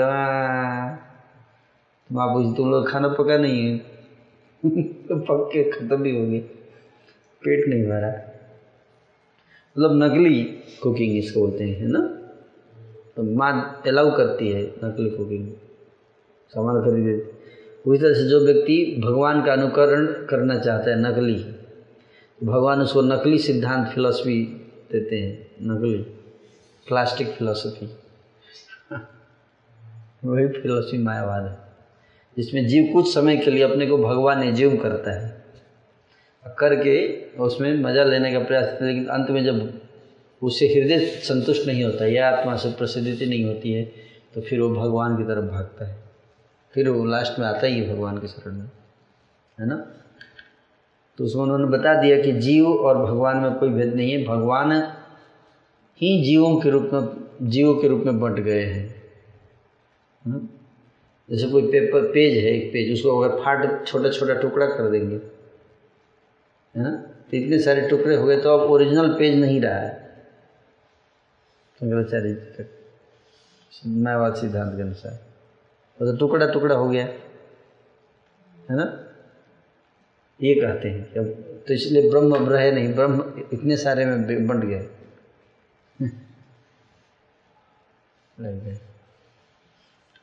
लेकिन भगवान के इस बारे में बताया कि पूर्णम अदह पूर्णम इदम पूर्णात पूर्णम पुण्य से पूर्णमादाय पूर्ण में वो अवशिष्य थे अगर भगवान से एक भगवान निकल जाए, फिर भी भगवान बचते हैं। भगवान माइनस भगवान इक्वल टू भगवान। भगवान प्लस भगवान इक्वल टू भगवान। तो इसलिए ये सिद्धांत गलत है कि भगवान जो है, जीव भगवान जीव भगवान नहीं हो सकता। जीव भगवान का दास है। क्योंकि उनका कहना है कि जीव जो है भगवान है। अभी बद्ध अवस्था में जीव को भूल चुका है अपने, लेकिन जब मुक्त हो जाएगा तो भगवान में जाके मिल जाएगा और भगवान ही हो जाएगा। तो ये गलत धारणा तो ये शंकराचार्य का सिद्धांत था। लेकिन कुछ अनुयायी उनके थे जो इस बात को स्वीकार कर लिए, इस सिद्धांत को, और उसको पूरे भारत में प्रचार करने लगे। तो कई जगहों पे लोग मायावाद सिद्धांत, है ना, का प्रचार करते हैं। आज भी कई लोग मायावाद सिद्धांत को मानते हैं भारत भूमि में कि भगवान जीव और ईश्वर में कोई भेद नहीं है। जीव हम ही ईश्वर हैं भगवान। गलत है ये सिद्धांत। नेक्स्ट नेक्स्ट प्रभु जी मणि जी प्रश्न पूछ रहे हैं। हरे कृष्णा प्रभु जी प्रणाम। Prabhu ji please tell me about Viraja river where its water comes from either from Karan ocean or from something else? Spiritual world और मटेरियल वर्ल्ड के बीच में जो नदी है, उसी को बिरजा नदी बोलते हैं, ना? ब्रह्मांड है, ब्रह्मांड के को ढकने के लिए लेयर्स हैं पृथ्वी, जल, वायु, अग्नि, आकाश, है ना? और उसके बाद जो है वो मन, बुद्धि, अहंकार, इनके लेयर्स है। फिर सम टोटल मटेरियल एनर्जी का लेयर है। उसके बाद जो है बिरजा नदी कारण समुद्र भी कहते हैं। ना तो बिरजा नदी का जल जो है वो क्या है? वही ब्रह्म ज्योति उसको बोलते हैं। स्पिरिचुअल वाटर है स्पिरिचुअल जल। एग्जैक्टली क्या है, अब उसको नहीं समझ सकते, वो बट स्पिरिचुअल वाटर जैसे मटेरियल वाटर मटेरियल बॉडी है स्पिरिचुअल बॉडी उसी तरह से मटेरियल वाटर है स्पिरिचुअल वाटर है ना तो स्पिरिचुअल वाटर है। नेक्स्ट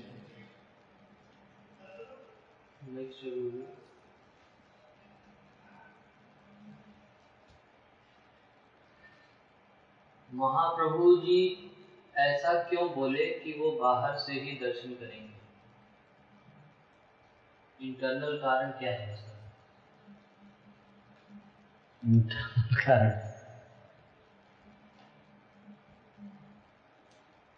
तो मैं नहीं बता पाऊँगा, पर मैंने जहाँ तक सुना है कि अंदर आप लोग दर्शन करने नहीं जाते थे अंदर। क्योंकि कुछ लोग बताते हैं कि वहाँ पे शालीग्राम शिलाएँ लगी हुई हैं।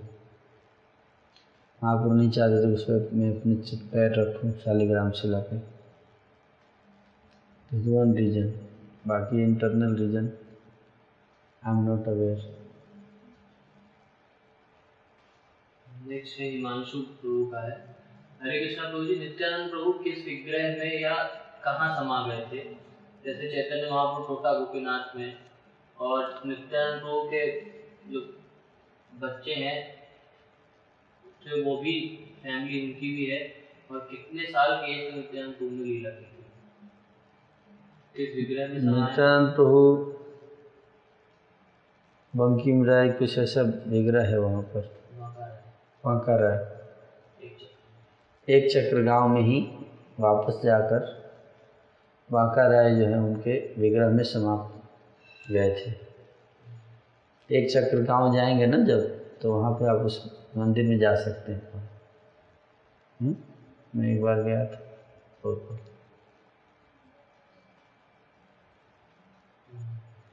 कितने वर्षों तक लीला करी थी?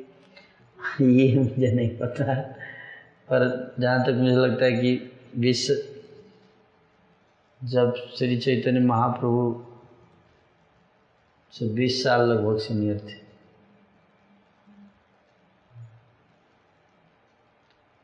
आई थिंक सो बारह साल पंद्रह साल। तो उस हिसाब से महाप्रभु लगभग अड़तालीस वर्ष तक रहे। तो साठ तो ही गया। उसके अलावा अस्सी एटी सेवेंटी एटी ईयर्स तक तो रहेंगे। मुझे तक लगता I am not sure but exact नहीं बता सकता but just guessing next Mahaprabhu के धराधाम से प्रकट होने के बाद बाद हाँ उसके बाद है। ज़्यादा ज़्यादा अंतर नहीं था शायद। अच्छा I don't know Srinivas Acharya जब दर्शन करने आ रहे थे तो महाप्रभु नित्यानंद दोनों महाप्रभु का सुना है नित्यानंद प्रभु का नहीं सुना। हाँ नित्यानंद प्रभु भी नहीं थे उस ये भी है। ज़्यादा। ज़्यादा अंतर नहीं होगा I think so next Sangeeta Gupta Mata ji का है। हरे कृष्णा प्रभु जी दंडवत प्रणाम। मुझसे किसी ने कहा कि श्री कृष्ण बहेलिए के द्वारा मारे गए थे तो नहीं बोल। रहे। श्री कृष्ण द्वारा बहेलिए बहेलिए के द्वारा मारे गए थे। क्या यह सत्य है? कृपया मेरा मार्गदर्शन कीजिए। नहीं सत्य नहीं है। है ना? पर महाभारत में ऐसा ही वर्णन आता है। भगवान कुछ लीलाएँ ऐसी करते हैं, जिससे लोगों, ना, लोग जो विश्वास नहीं करना चाहते, उनको भी कुछ मसाला मिल जाए, ना।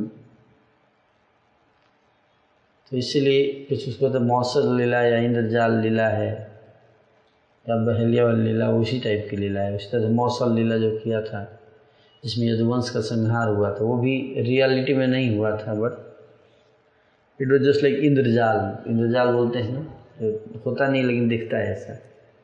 उसको इंद्रजाल बोलते हैं, जादू जिसको बोलते हैं। उस टाइप से किया था भगवान। ने हाँ बहेलिया का तीर लगा था उनके चरण में।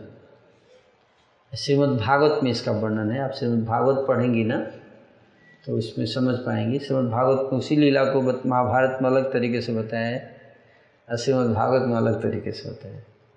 तो श्रीमद् भागवत का वर्षन ये कहता है कि भगवान के पैर में भैलिए का तीर लगा। पहलिया तो भगवान फिर भैलिया जब आया नज़दीक तो उस देखा कि ये तो भगवान के चरण हैं। तो रो फुट फुट कर रोने लगा चरण पकड़ के भगवान के ना? तो भगवान रोने लगा तो भगवान ने उसको बोला कि तुम चिंता मत करो, क्योंकि भगवान बोले कि मेरे जाने का समय आ गया, इसलिए मैंने तुमको माध्यम बनाकर एक लीला रची है। जिसके द्वारा ताकि मेरा समय हो चुका है है ना? सारे देवी देवता मेरे को बोल रहे हैं, प्रभु, आपका टाइम हो चुका है, आप चाहें तो जा सकते हैं वापस. तो इसलिए मैं जाने का समय आ गया। तो तुमको वाहन, मैं माध्यम बनाकर इस संसार से जा रहा हूँ। तो ये बात है, वास्तव में श्रीमद् भागवत इसके स्पष्ट रूप से देख, बताया गया है। तो ये सत्य नहीं है कि बहलिया के तीर से मारा गए, मारे गए भगवान। अगर भगवान मारे गए तो फिर भगवान कैसे मर सकते हैं गीता में तो लिखा है कि भगवान कभी अजन्मे हैं, अजन्मा, हैं? तो मर कैसे सकते हैं हैं? तो इसलिए ये सोचना नहीं चाहिए, ये गलत अंडरस्टैंडिंग है हैं? भगवान तो नित्य है, जैसे हम नित्य हैं इस तरह भगवान भी नित्य है उनका शरीर भी नित्य है है ना हमारा शरीर जैसे नहीं है उनका शरीर, वो दिव्य शरीर है हैं? तो गलत सोचना है। यस नेक्स्ट मनोज अग्रवाल का प्रश्न है। Hare Krishna Prabhu ji was Sarvabhauma Prabhu ji follower of Mayavada philosophy if this is correct then still he attracted mercy of lord chaitanya. How to understand this? Attract किया उन्होंने mercy है ना? सार्वम भट्टाचार्य को भी कृपा मिली चेतन महाप्रभु इट्स फैक्ट क्या वो मायावाद philosophy के फॉलोवर थे हाँ। ब्रह्म इम्पर्सनलिस्ट थे। इम्पर्सनलिस्ट जिसको बोलते हैं। इम्पर्सनल मतलब ब्रह्मवादी। ज्ञानी। ज्ञानी भक्त लाइक दैट कर्मी, ज्ञानी, योगी होता है ना तो उसमें ज्ञानी थे।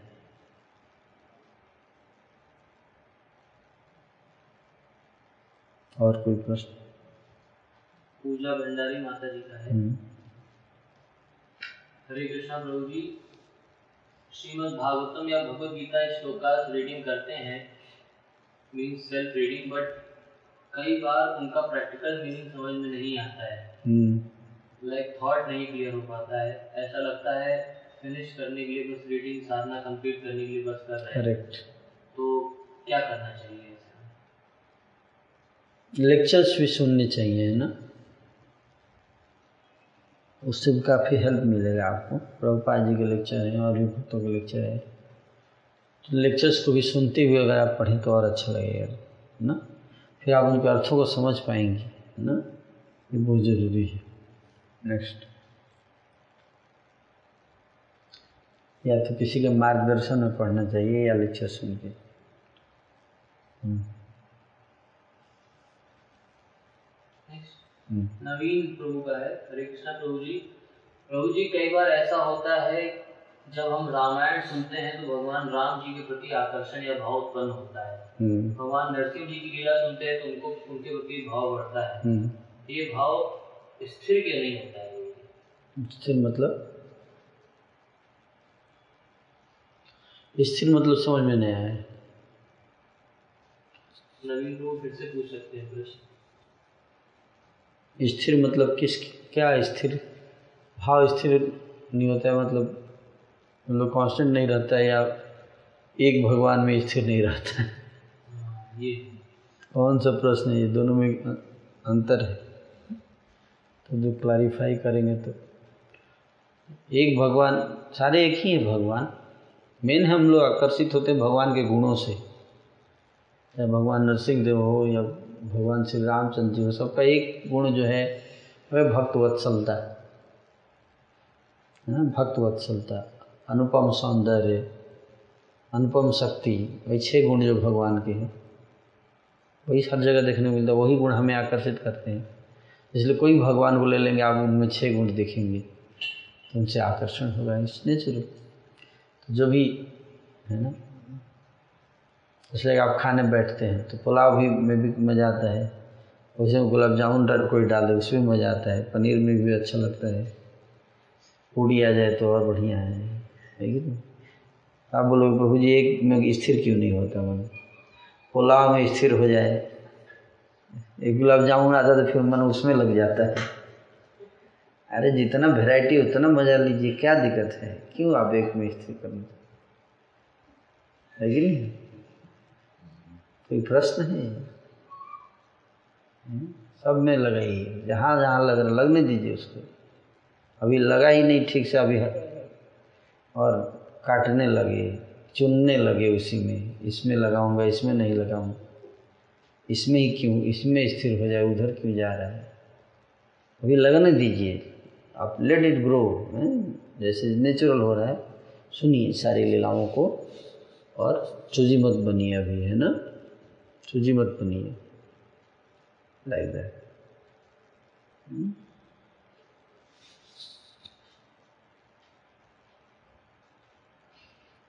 next Pankaj Singh from Gayatri. Hmm. As written in Bhagavatam, if we give water to roots, then every part of tree satisfies. So we should not worship demigods. If we worship Krishna, then all demigods will also satisfy. But why we asked to do Vaishnava Seva? If we worship Krishna, then it will satisfy Vaishnavas also because they are also part of Krishna. Please clarify.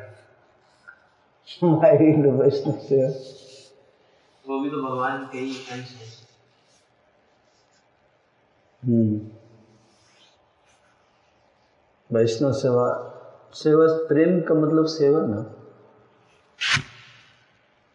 प्रेम मतलब सेवा वैष्णव और कृष्ण को अलग क्यों देखते हैं आप है ना? वैष्णव अलग नहीं है कृष्ण। कृष्ण शब्द में वैष्णव भी आते हैं।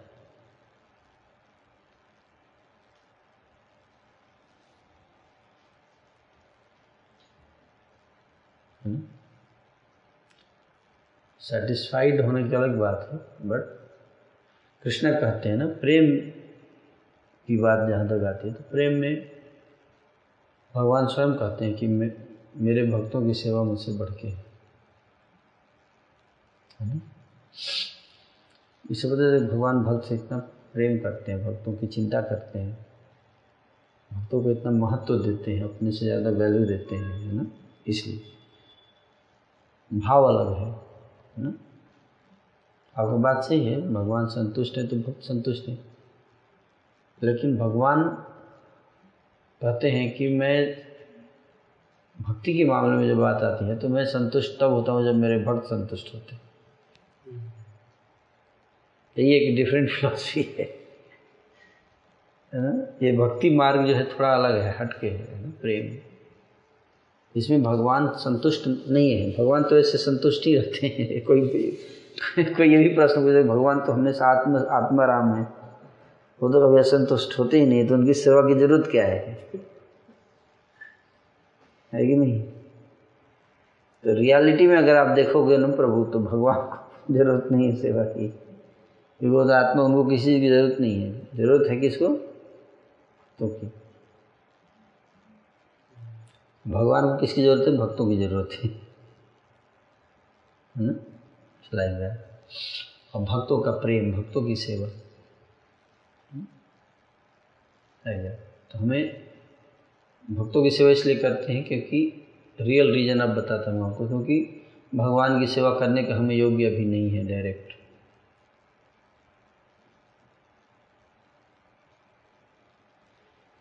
सही बोला है? इसलिए भक्तों की सेवा भक्तों के माध्यम से भगवान की सेवा हम्म, फिर योग्य बनते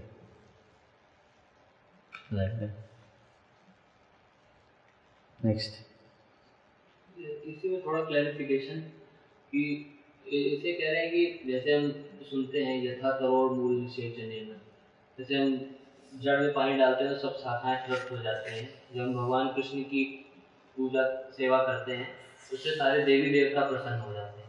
तो क्या भगवान की सेवा करने से सारे वैष्णव भी प्रसन्न हो जाते हैं? हाँ। डायरेक्ट जड़ पे थोड़ा पानी फेंकते हैं आप प्रभु। पानी मिट्टी में फेंकते हैं। जो जड़ को चारों तरफ़ से जकड़े रहता है। फिर जब उसको जब जब ज़रूरत होता है, जड़ उससे खींच लेता है पानी। तो उसी तरह से वैष्णव चारों तरफ़ से जड़ को पकड़ के रखते हैं, है ना? इसलिए वैष्णव को आप पानी डाल दीजिए। उनसे भगवान जब ज़रूरत पड़ता है, खींच लेते हैं।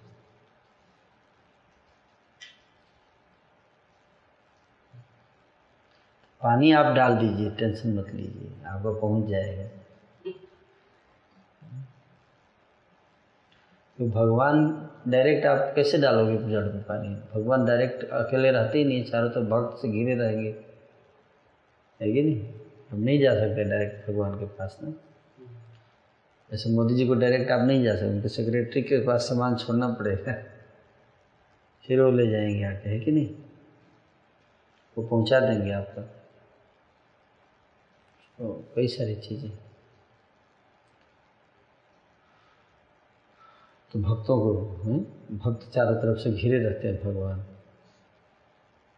इसलिए उनके आशीर्वाद से आगे बढ़ सकते हैं, भगवान तक जाना है। तो दैट इज़ द प्रोटोकॉल है ना? जैसे जैसे भक्ति में आगे बढ़ेंगे, कनिष्ठ भक्त को केवल भगवान की पूजा करता है। लेकिन और आगे बढ़ेंगे तो फिर हमें भक्तों की पूजा भी करनी है। वो तो ज़्यादा बढ़ के है भगवान की पूजा से बढ़ के है ना? आराधना नाम सर्वे शाम विष्णु आराधना परम। सबसे बड़ी आराधना विष्णु की है लेकिन उससे भी बड़ी आराधना उनके भक्तों की। ओके हो गया? Next question hmm. माता जी का। हम्म। हरे कृष्णा प्रभु जी बैतरणी नदी और गिरजा नदी क्या अलग अलग है? अलग है अलग है। बिरजा नदी जो है वो भौतिक संसार और आध्यात्मिक संसार के बीच में है। उसमें स्पिरिचुअल वाटर है। बैतरणी नरक में है। नरक में है बैतरणी है ना एक बैतरणी तो आया था याजपुर में भी लेकिन एक बैतरणी जो नरक में है है ना? जिसको पार करना पड़ता है जीव को।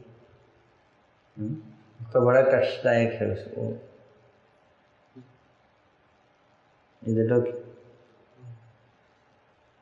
गरुड़ पुराण में वर्णन आता है बैतरणी नदी का।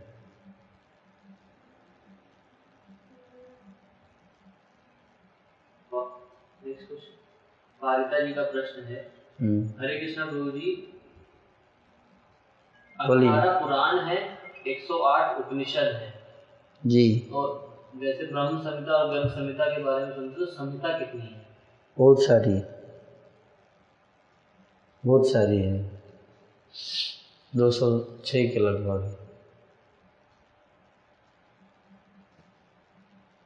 अरण्यक हैं, उपनिषद हैं, ब्राह्मण हैं, संहिता, ये चार वेदों को एक्सप्लेन करने के लिए चार चीज़ें लिखी गई उसके बाद। है ना? ब्राह्मण। अरण्यक संहिता उपनिषद, हैं? संहिताएँ बहुत हैं, दो सौ के लगभग हैं संहिता। और इस जीव गोस्वामी जी इसका वर्णन करते हैं? तत्व संदर्भ में।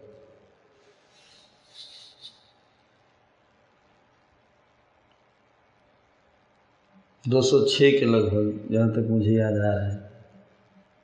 दो सौ छः ब्राह्मण, दो सौ छः हाँ उसी के लगभग। संहिता और उतना ही अरण्य उपनिषद नेक्स्ट हरे कृष्ण प्रभु जी श्रीमद् भागवतम में हम पढ़ते हैं, परीक्षित महाराज नित्य सिद्ध भक्त थे। And was also devotee in previous birth please put some light on this who was Parikshit Maharaj in his previous birth और प्रीवियस बर्थ का तो मुझे नहीं पता है तो I am also not much aware मुझे पता चल, चलेगा तो मैं अगले क्लास में बता सकता हूँ आप। ढूंढ के। अच्छा प्रश्न है आपका।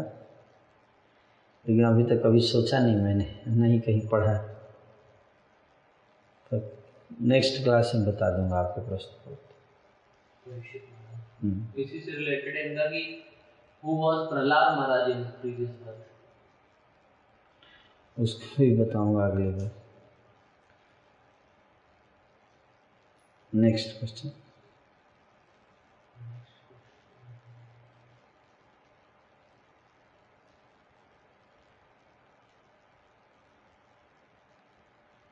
Srimad Bhagavatam 2315 it was written that Maharaj Parikshit was Nidya Siddha. तो ये है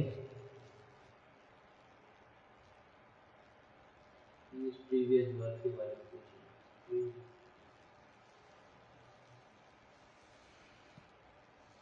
पंकज वो उसी पर थोड़ा क्लेरिफिकेशन चाहते हो जो भक्त और डेमीगॉड्स के ऊपर था हम्म, जैसे भक्तों को हम बता रहे हैं कि भक्तों को पानी देने से भगवान को मिल जाता है तो then why not to demigods demigod भी तो भगवान के भक्त हैं।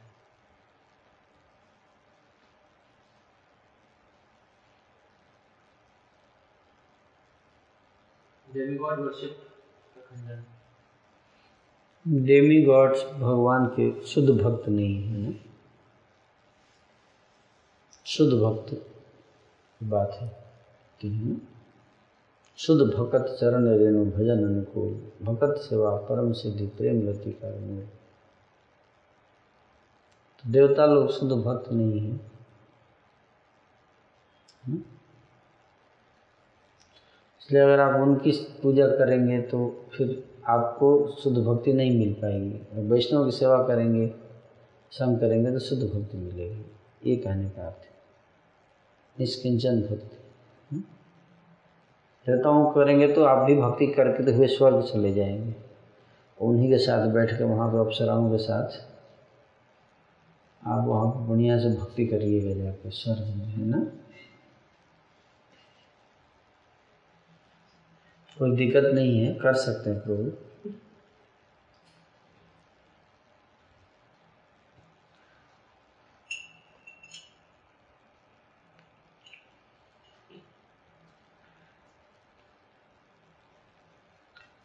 लेकिन भगवत धाम जाना है तो शुद्ध भक्तों का संग है शुद्ध भक्तों की सेवा।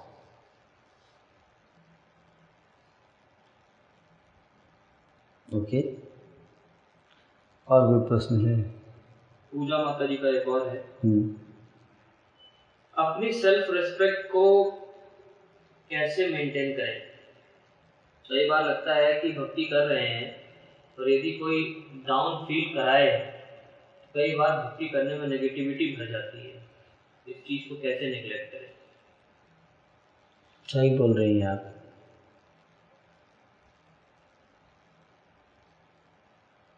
सेल्फ रेस्पेक्ट बहुत ज़रूरी है है ना?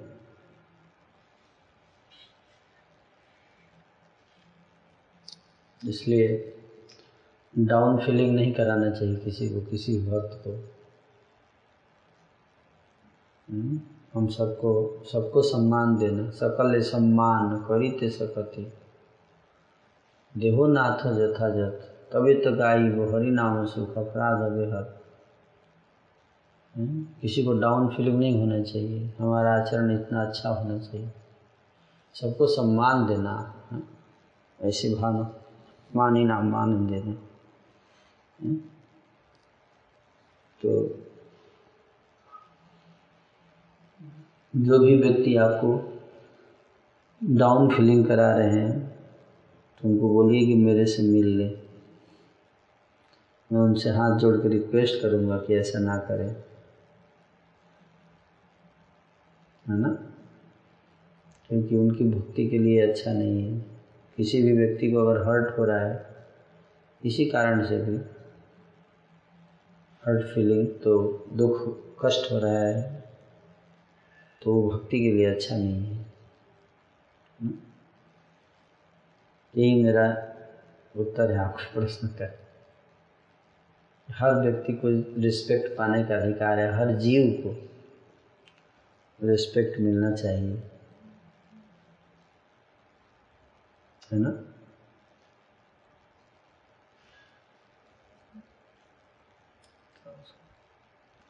ऐसे थोड़ा काम कर दीजिए। ठंडा लग रहा है। थोड़ी देर के लिए बंद कर दो।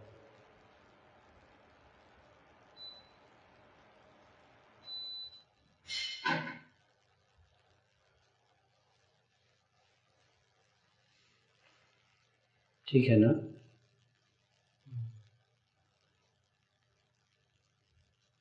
कोई किसी को परेशान नहीं करे, है ना? भक्ति कर रहे हैं तो। और एक ही बात और आपसे बताना चाहूँगा कि हम जितने भक्त हैं, हम लोग भक्ति कर रहे हैं, लेकिन हम भक्त हैं नहीं, शुद्ध। ये भी याद रखना चाहिए, है ना? तो इसलिए हम सब अभी बनने का प्रयास कर रहे हैं भक्त। तो we are devotee with all bad habits bad thoughts bad actions इसलिए माला भी करते हैं और गाली भी देते हैं। दोनों चलता है पैरेलली। मतलब उच्च उच्च, बहुत उच्च, तमोगुणी भक्ति इसको बोलते हैं ना? लेकिन धीरे धीरे ऐसे भक्त भी भगवान की भक्ति में लगे रहेंगे, भक्तों के संग में रहते हैं तो शुद्ध हो जाते हैं। लेकिन उसके लिए हमें भक्ति को दोष नहीं देना चाहिए, है ना? गुरु को दोष नहीं। प्रोसेस को डाउट नहीं करना चाहिए। प्रोसेस परफेक्ट है। है ना? इसका पूरा लाभ मिलता है समय के साथ।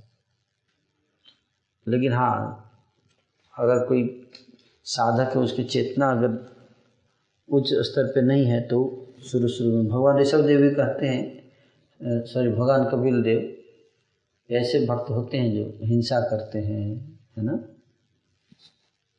और तमोगुणी भक्ति के लक्षण बताते समय बताते हैं। हिंसा करेंगे, ईर्ष्या करेंगे, है ना? द्वेष करते हैं, अहंकार करते हैं, ऐसे भक्त भी होते हैं। लेकिन वो तमोगुणी भक्त हैं, वो शुद्ध भक्त नहीं है है ना? या कम से कम जब वो ऐसा व्यवहार कर रहे हैं तो उस समय तमोगुणी है। बाद में हो सकता है कि ठीक हो शुद्ध भी हो। एटलीस्ट जब गलत व्यवहार उस समय तमोगुण में हो सकते हैं। नेक्स्ट सचिन अरोड़ा को प्रश्न है। हम्म। सबसे ज़्यादा प्यूरिफिकेशन किससे होता है? प्रमाणिक श्रवण से प्रमाणिक शास्त्र अध्ययन से या वैष्णव सेवा से? सबसे ज़्यादा इन तीनों से किससे होता है?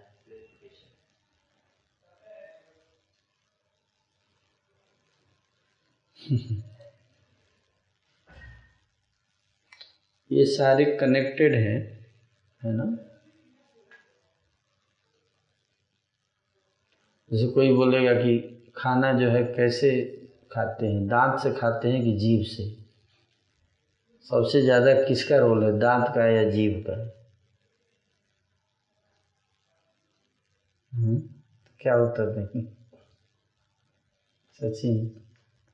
अरोड़ा प्रभु।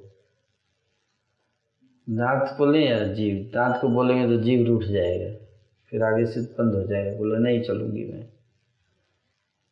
अगर जीव को बोल दिए तो दांत रुक जाएगा। बोले तू ठीक है तो जीव से ही खा लो। काटने दो जीव को रोटी। हम्म? तो दोनों का ज़रूरत है है ना? कई सारी ऐसी चीज़, जहाँ पे एक साथ दो दो चीज़ें है ना? उसी तरह से भक्ति मिलती है। हम्म? तो ज़्यादा इम्पोर्टेंस की बात जहाँ तक है तो हमें इम्पोर्टेंस का मतलब किस एस्पेक्ट में हम डिस्कस कर रहे हैं, वो भी मायने रखते हैं। अलग अलग स्तर के भक्तों के लिए अलग अलग चीज़ इम्पोर्टेंट है। कोई नया व्यक्ति है तो उसके लिए साधु संघ इम्पोर्टेंट है। हम्म, साधु संघ और दिव्य ज्ञान भी ज़रूरी है तो साधु संघ फिर श्रवणम। साधु संघ अगर मिल गया तो बाकी चीज़ें धीरे धीरे मिल ही जाता है। है ना? साधु संघ इस दृष्टि से सबसे ज़्यादा इम्पोर्टेंट है। क्योंकि साधु उसके साथ रहेंगे तो श्रवण हो ही जाएगा कीर्तन हो ही जाएगा। ठीक है नहीं? बोलेगा माला के करो माला तो नहीं। तो उसके साथ रहेंगे तो बाकी चीज़ें हो तो इसलिए साधु सबको बहुत महत्व दिया गया नेक्स्ट मोहन निवाई प्रभु का प्रश्न है। हरे कृष्णा प्रभु जी हम्म, अभी कोरोना की वजह से भक्ति थोड़ी अच्छी चल रही है। हम्म। साधना का भी टाइम मिल रहा है। कृपया बताएँ इसको हमेशा ऐसे ही कंटिन्यू कैसे रखें? ऐसे कंटिन्यू रखने के लिए आपको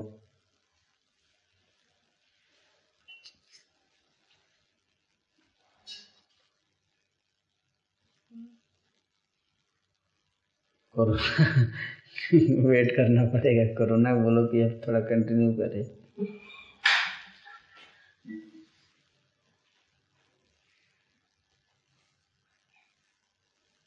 इसलिए तो कोरोना है, ताकि लोगों को दिमाग ठिकाने लाया जा सके भक्तों को मौका दिया जाए, ज़्यादा भक्ति करने का।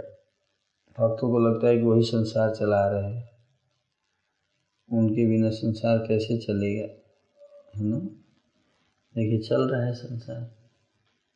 आपके बिना चल रहा है ना? दो महीने तो हो ही गए।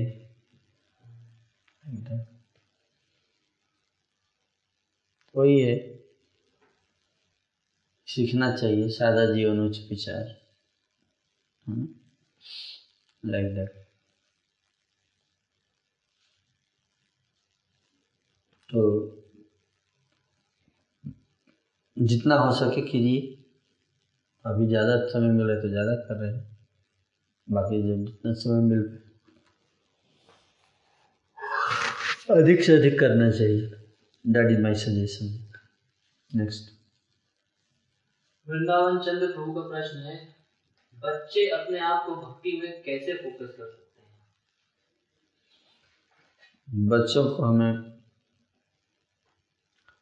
इनक्रेज करना चाहिए भक्ति में, उनको इन्वॉल्व करना चाहिए भक्ति में, उनको कुछ कुछ ज़िम्मेदारी देनी चाहिए भक्ति में, है ना? जनरली हम लोग क्या करते हैं, बच्चों को साइड लाइन कर देते हैं हर हर प्रोग्राम में।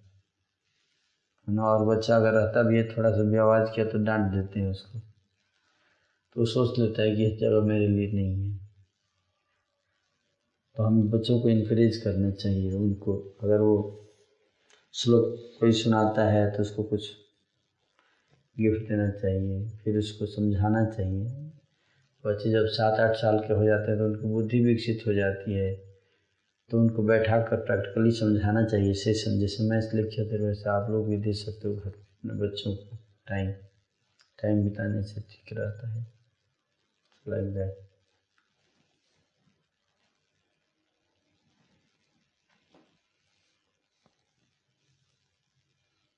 उसको लॉजिकली समझाना चाहिए कि रिचुअल्स केवल नहीं देना चाहिए, बल्कि ये भी बताना चाहिए कि इसके पीछे रीज़न क्या है?